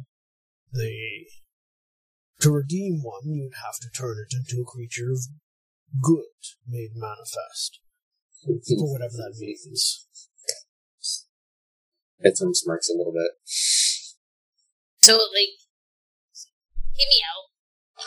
I get what you're saying, but also you're ascribing your beliefs of evil onto the devil, right? So, like, the devil would have to ascribe to its beliefs of evil to become good for our beliefs. You know what I'm saying? Because, look, people look at me as a goblin, and they're like, oh, it's a fucking goblin, kicking in the shin. They think I'm a bad guy. Yeah, no, you get it. But they're not kicking you, and they're not kicking you because you're not small. Maybe they're kicking you. Who's kicking you? Well, I gotta bite. Anyway, sorry, tangent. But, like, you know what I mean. Devils are made evil incarnate, but that's by our laws, not by theirs. Devils and angels are the manifestation of belief.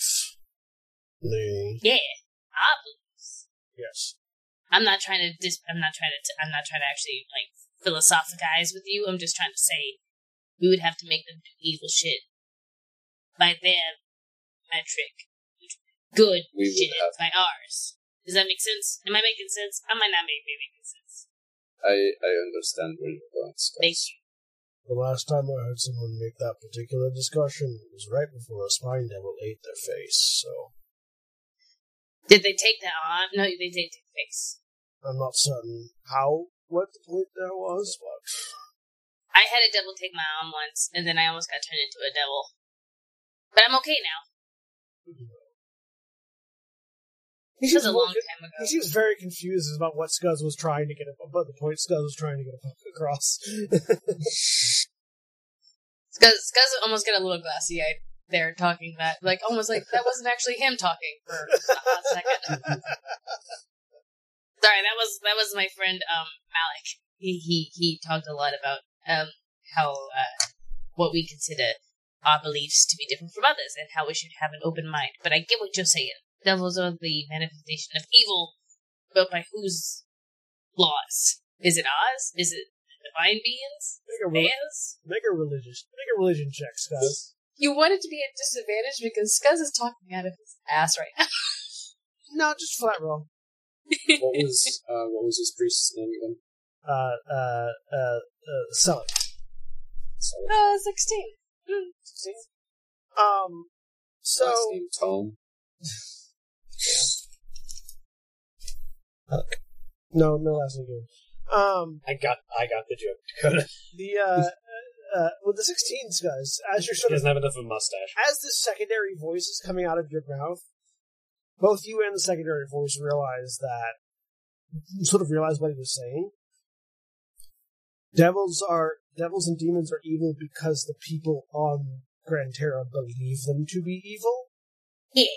Whereas, so it's you sort of recall, right, Kultir. The only reason Kultir is in the evil pantheon is because people believe war to be evil. And so you sort of start thinking about, maybe if we can just change the way everybody thinks about what is evil and what is good, then we could redeem them by flipping it around. Because it has that moment where he's like, do we want to change everybody on like this, the planar level of like what they think is good to evil, that sort of shit? And he's like, or do we want to change? Do we want to just be like, hey, devils, do you want to just like switch your shit? It's because it's like, it's because there's a moment where he's like, I don't think I have the time or we have the capacity to like change everybody on the material plane to think. Welcome to our new propaganda campaign. God, no. Grand Terra.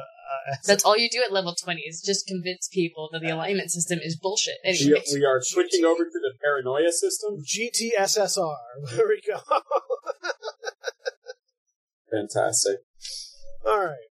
So, Titania, Valdeth, Ghent have all gone up to the up. Sin has gone out. Vespia, Ithrim, Skuzz, Grummund. What are you four doing? Let's just have that moment. He's like, I guess. I'm gonna give him.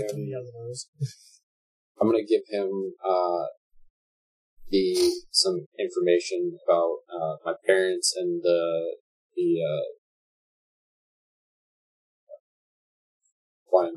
legions in desolation. That he may be able to get some more information from. At least expand the network. And then after that, we'll just head outside and wait for everybody else to finish their business. You know what? Skuzz sits down in his bucket, because he's still stuck in a bucket. He's been having this conversation.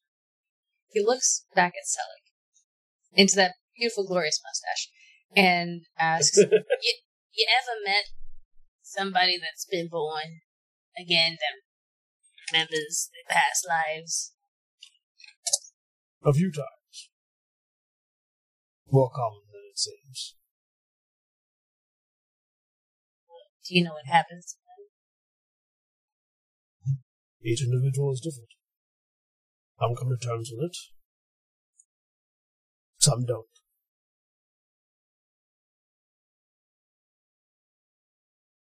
The ones that come to terms with it, how many lives they remembered, or is it just fluctuates? It depends. Most don't awaken to a life so much as they awaken to a soul. One that isn't there, or one that was there but in a different form. Our souls are recycled through this mortal coil.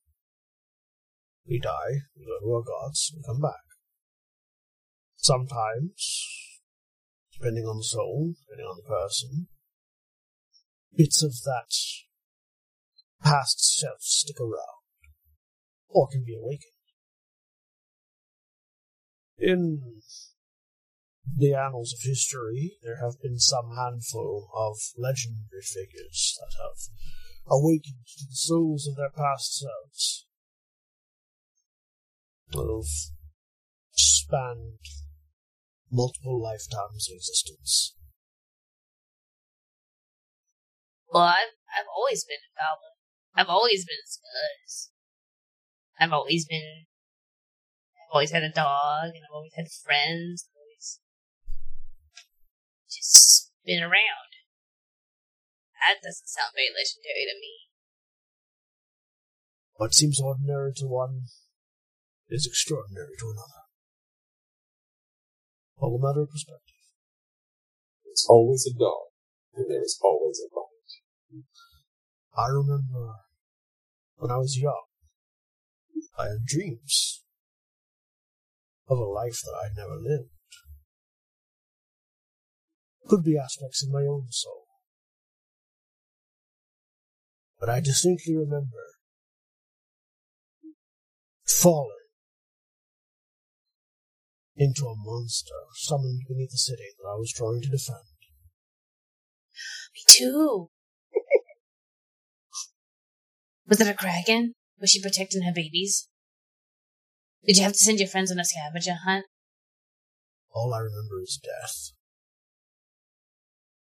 And, for all I know, it may just be the overactive imagination of a child. But could also be a fragment of my soul reaching out to the past. Do you have a scar on your butt? They say that like the birthmarks that are left over on your body is when you got killed. Not as far as back then.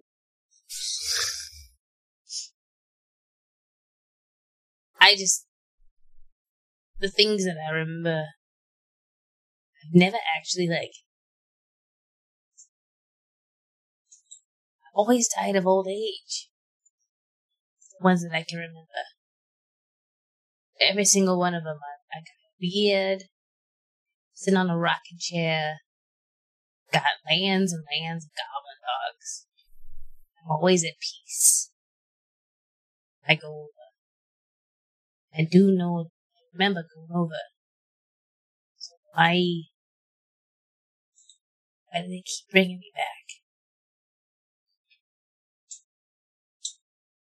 That's not a question I can answer. Damn it. I've asked so many people. Maybe I get to ask the God King again. Maybe you need to ask the right one. Sound like you're not the right one? No, not in this case. Can you help me out of the bucket at least? Yes, I can do that. Thank you. Grab you sort of like by the shoulder, grab the bucket with his other hand, and there's a crumple sound as his fingers bend the bucket, and then there's as a crab falls out of the bucket and on the ground and skitters away. I already got Oscar. I don't need can I grab it? I mean, if you want. It's not very big. It's like this.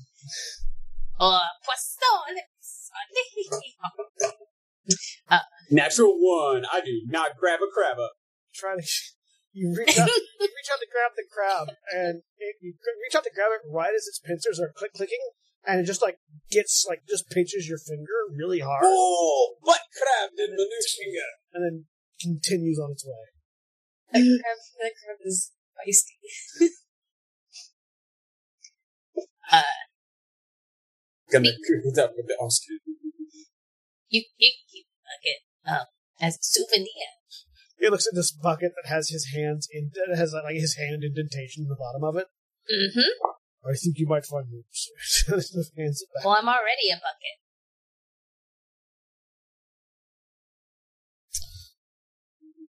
So, you don't know. Just grabs the bucket. Background. It's his name. So Grummund chases the crab out. Skuzz carries the dented bucket out. Sorry. Okay. I was just asking about how is Skuzz looking? Skuzz looks thoughtful. It's no worse for wear, honestly. Just you said no worse or a little worse? No, he's no worse for wear. Okay. But he is very thoughtful. You can definitely tell there's a long thought train going on through Skuzz's mind. If you were to peek in, you would hear just a lot of that math gif that's going on right. That's great right now. Just like the Jeopardy decision music happening, just ding, ding, ding. I wouldn't even think it's that. It's really just like just a bunch, just like thought train. Just Skuzz is just thinking over a lot. He's pensive. Doing all right there. Eh. Just you always get introspective when you're talking to a priest. I suppose so. Well, you want to talk anymore. I'm not a priest, but... No, you're my dad. Always this. Grummund smiles and then sort of pauses and digs into a pocket. And I got plenty of your candy. I'm good. Pulls out two things. The first thing he pulls out is a hard candy. He's like, oh, well, why don't you take this one too? And the other one is a little broken bell. And he said, we met so much of the family when we were back there, but, we're Bellmenders. And you're a Bellmender too, so. I'm good. I've got enough kids, what's one more? If you want to, that's fine, but however you want to call me, do consider yourself a Bellmender. A Bellmender bucket. A bucket Bellmender. They hyphenate often. Bring a lot of them into the family. Does sniffles a little bit. Thanks. And he puts the The bell down to hand you the dented bucket. Like, there you go. You can get buckets now, too. There we go. You should meet my mom. I'd like to. You and her would get along real well. She loves cooking. Grumman, very clearly looks, slightly uncomfortably at, if Skuzz has any trinkets on that might be his mom.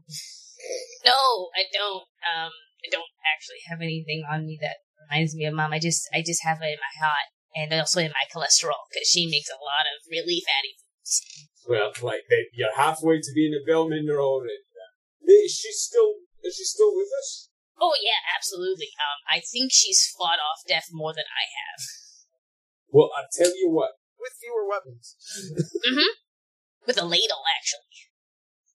Once we get all this set to bed, why don't you and your mum come to Swiggle and we'll all go for a beach holiday somewhere together. All of the Bellmenders and the Buckets.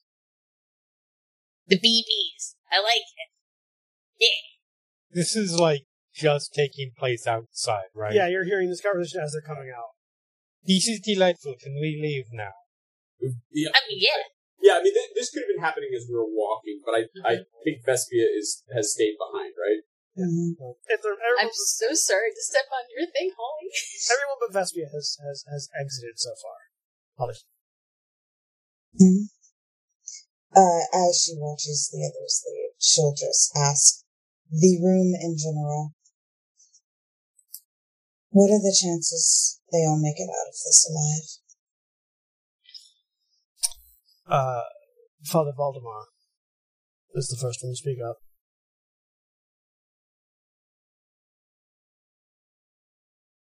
As with any endeavor, chances of success vary with the dedication, preparation, faith, and the courage of those undertaking them. They're looking for flat objectivity, very low. We've never in our history had anyone kill a god that was not themselves, close enough to one for the difference to be negligible. But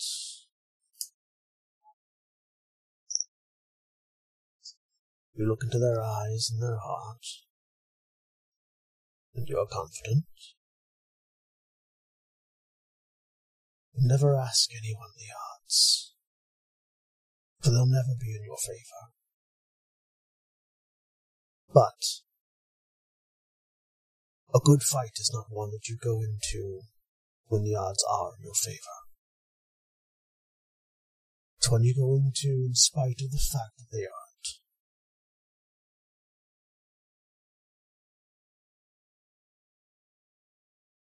All right. Thank you. He nods.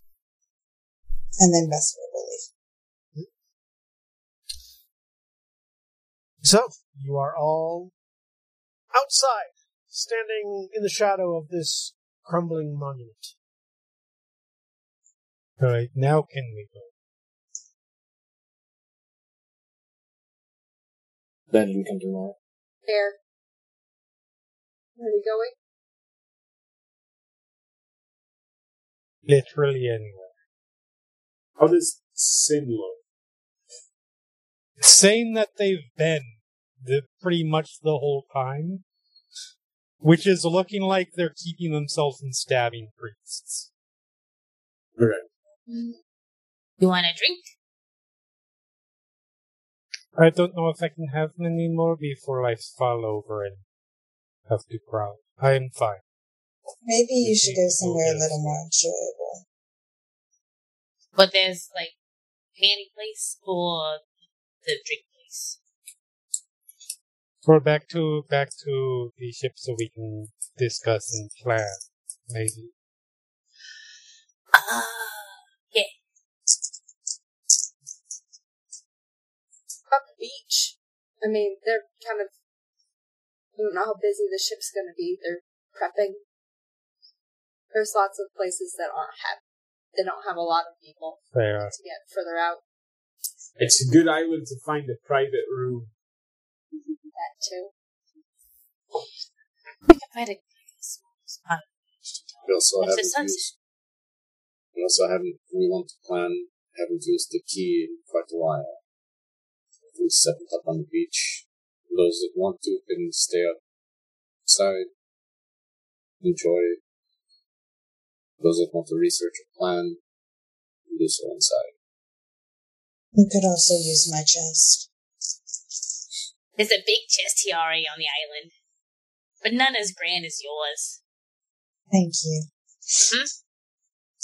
As much as I enjoy that joke, the tower actually potentially has more research materials.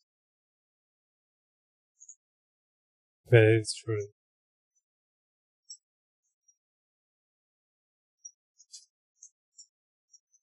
Tower it is.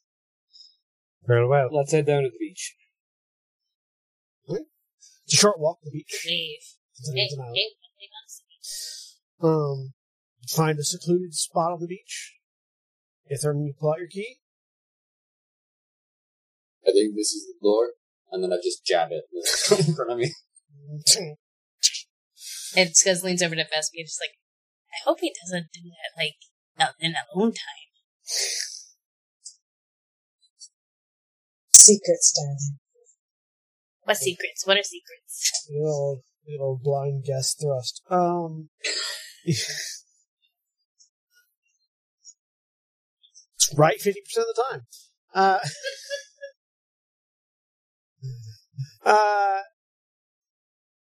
Ithrim sticks his key in the door and opens it up for you. Wow. And you will go. They're all nasty. I'm ashamed of anything. You go on into the tower. Skuzz grabs Titania's tugs at her sleeve. Huh? Hey. So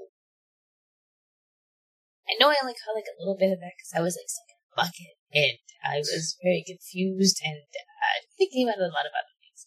Yeah, that's okay. It happens, I know. But I know that, death is your whole thing. I know, the upcoming death of, the world is their whole thing. And I only deal with, a portion of death, and probably not even, a good portion of death. But if there's any way I can help, I want to help somebody. Thank you. Thank you, Skuzz. I don't think you can. Are you sure? Yeah. We each face death on our own. I want to do this. That's not very fair. I didn't have to face death at all on my own. No. You don't have to if you want to. No. I always had friends around me. I always had friends holding my hands, telling me how proud they were. I always had friends and dogs next to me, letting me know that every part of my life that had touched theirs meant something to them. And it let me know that I was fulfilled. I was happy. That's fair. He'll sit down and give you a big hug and just hold on. On the other side. That's what I mean.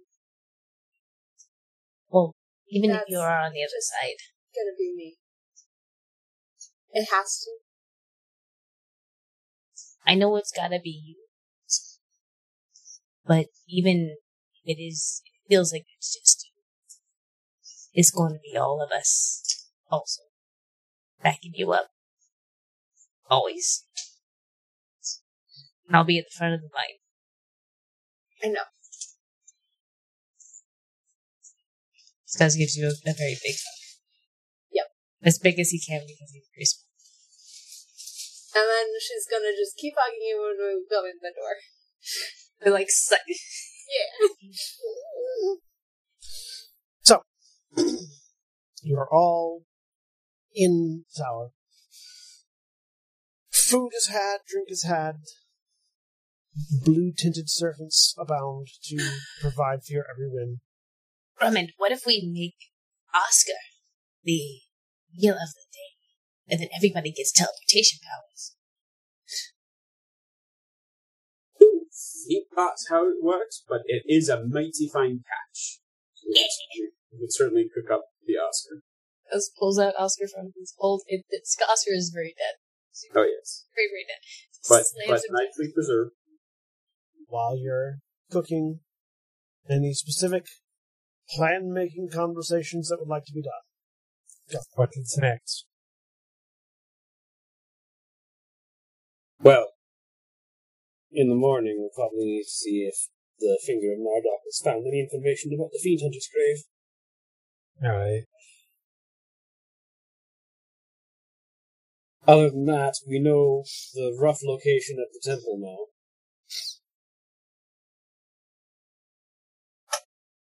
So we have a destination to sail to as far as ultimate goals.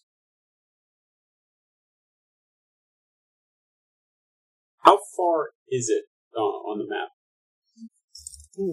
You are currently... I'm waiting for someone to ask this question because you haven't actually asked where you were yet. Craig, I'm glad you asked it because I was about to ask. You are here. Nope. Good guess, but no. Damn it. No. Still no. No. Nope. If you lived here, you'd be home by now. Here. I like how this has become multiple choice. Wait, all the way down there? Yeah, we're here. Shit. Wait, what? We've barely gotten into the Shattered Lands. We've only been on the ocean for a day. A day, yeah. It hasn't been that long. You skipped a good portion because you got launched into the air and had to glide a good way. Yeah. We had to stop for repairs. So how much distance is that? That's about. So you actually jumped over an island when you got launched. Since obviously we're not sailing straight. We only got 30 feet to go. We're almost there. You've gone about like. Realistically, if you had just sailed and hadn't hit the event that you did, you would be over here. So you gained about 2 days, or about a day, 2 days worth of travel. I mean, you're about if you don't hit any other things. Let's see. What you're saying is we need to divine where another waterfall spot is going to be and launch ourselves over another part of the island. Question. So you're about a week away. No, John, I want you to hear the spite in my voice when I talk about the waterfalls that we'll need to use to possibly launch yourself over the island. You're about a week of traditional sailing away from Coralhold. So, but we would gain some speed if we did go chasing waterfalls. Yes. No, we need to stick to the rivers and the lakes that we're used to. God! Yes, if you did go... I like Thursday nights because I have somebody to gang up on Jeremy with me.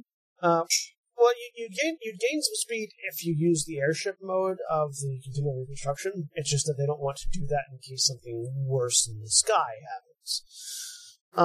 Which is why time is of the essence. They sort of stick to using it as emergency glide if they get launched. I feel like Git might be able to help out a little bit. He's been gung-ho to help out down there for a while, But he is on his honeymoon. Do we have a clear plan regarding once we get to the temple, and we get through and we kill the horrible, monstrous things that are there to kill us? I don't think that we have we have the beginnings of plans. I don't think we can fully form a plan until we know exactly what's there. We're walking into uncharted territory. Do we have an intent? I mean, between the group of us, Titania, I don't think you're particularly keen on apotheosis. And there's an individual who's currently holding back a literal plane-eating apocalypse, even if we stop the current one. I am of a mind to stop that from happening. Agreed. Yeah. I don't want to be reborn into a new world that's been beaten up.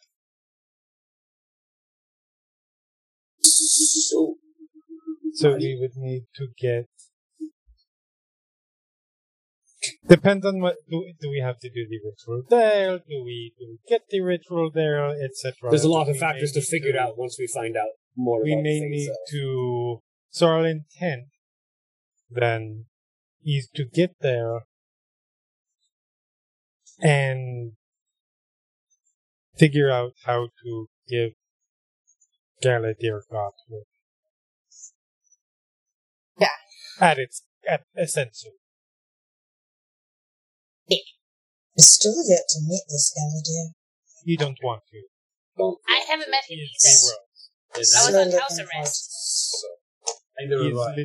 He is the worst, and I say this as a warlock of him. Are we certain then this is someone we want to be giving the power of the god? Yes, because we do not have an option, and it's not like outside of the...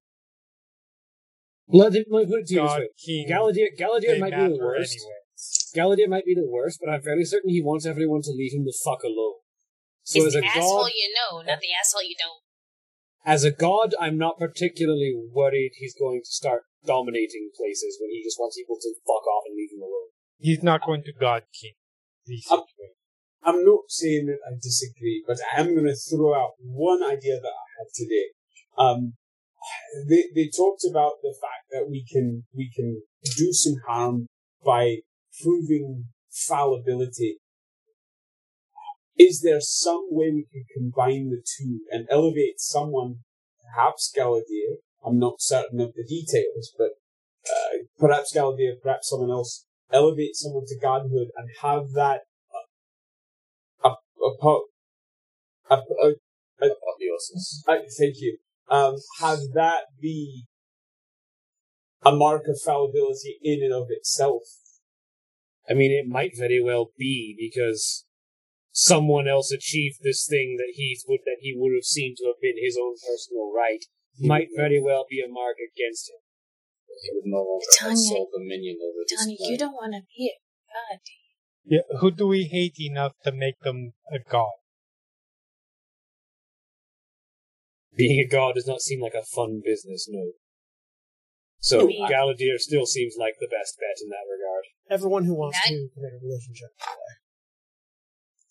Hey, I love all the relationships tonight, John. Yeah. This is great. About what I expected. Keep getting what I'm expecting. Oh, hey! Yeah, also really good for Skuzz right now.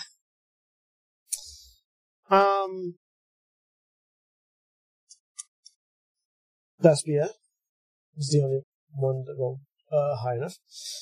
I don't know, John. I got a 7. Yep, I got an 18. I'm 2 points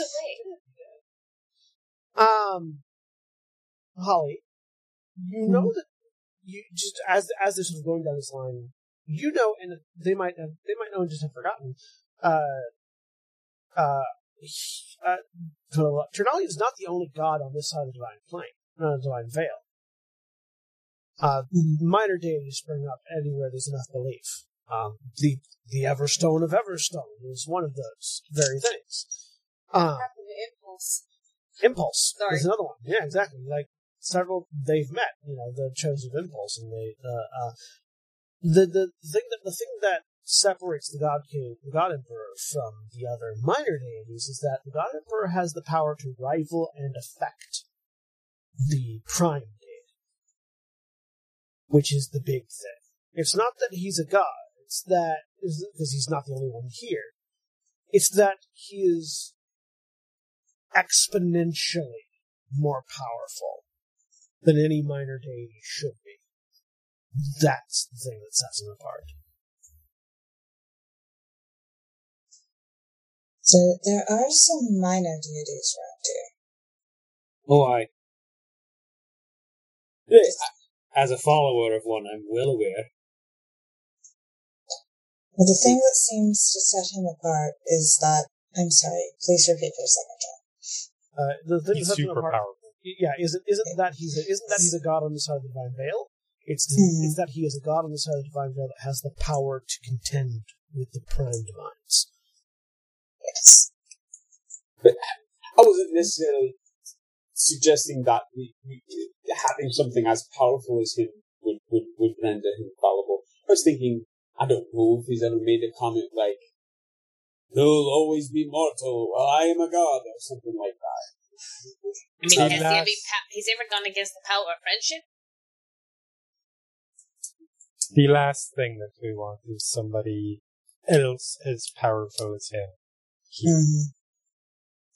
Literally the last thing. Well, no, literally the last thing is the goop eating the universe, but you know. Second to last. What sort of goop? The one that you lost your hand to. The one that you lost your hand to, Grummund. Oh, so do we settle on goop for a name? I thought of it was like metal. I believe we heard the name of its home. We're not. I don't need. I'm not worried about what we're calling it at the moment. Whirly? Sorry. That's you did that great. It was wonderful. It's all good. I'm not worried about what we're calling. I just no. If you were the one who lost your hat to it, you might be more inclined to. I'm not wrong. We did hear its name from the planeswalker. We are looking at the forest at the moment. You're right. You heard it referred to as oil. Okay. I thought we heard Phyrexia mentioned, but you may have heard Phyrexia mentioned, but it wasn't like in direct reference to the oil. Right. Well, regardless of what you guys are saying, yes, the tree to the forest. If not this dude, and whomst else? I really can't think of anyone else that would want to be put through that suffering for any particular reason. Absolutely not. I do it. Since Vespia brought it up, would this ritual be able to elevate an already, somebody that's already a deity to his level? Do we know him any that would want to do it? If they want to do it, we don't want them to do it.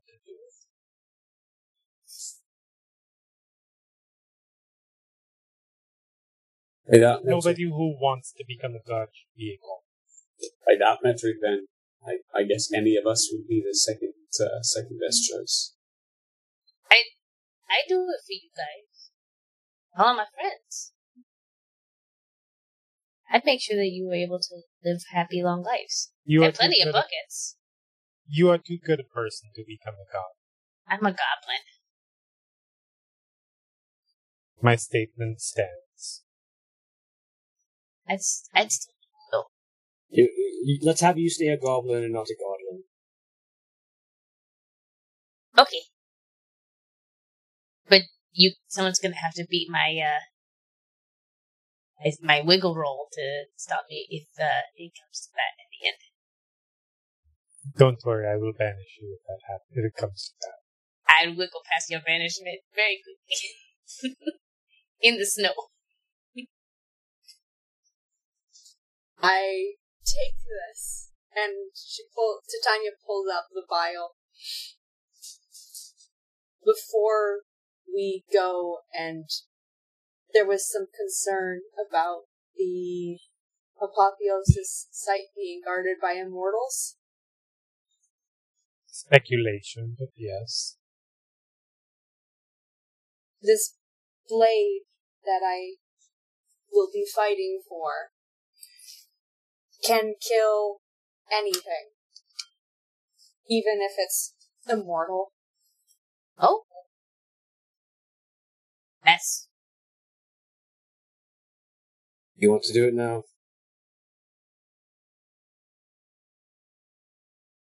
I want to find out if we're going after the Fiend Hunter's grave first.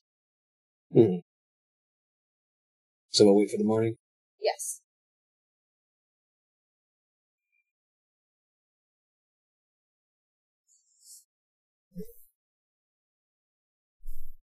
With a half-constructed plan. As a tradition. Progress! A few ideas about what's coming next. A lot of you take in the information you've received today. Prepare to act on it in the morning. And that's where we're going to go ahead and end for this week.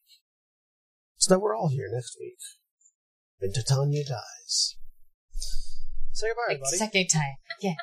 Bye. Bye. Bye, everybody. Goodbye.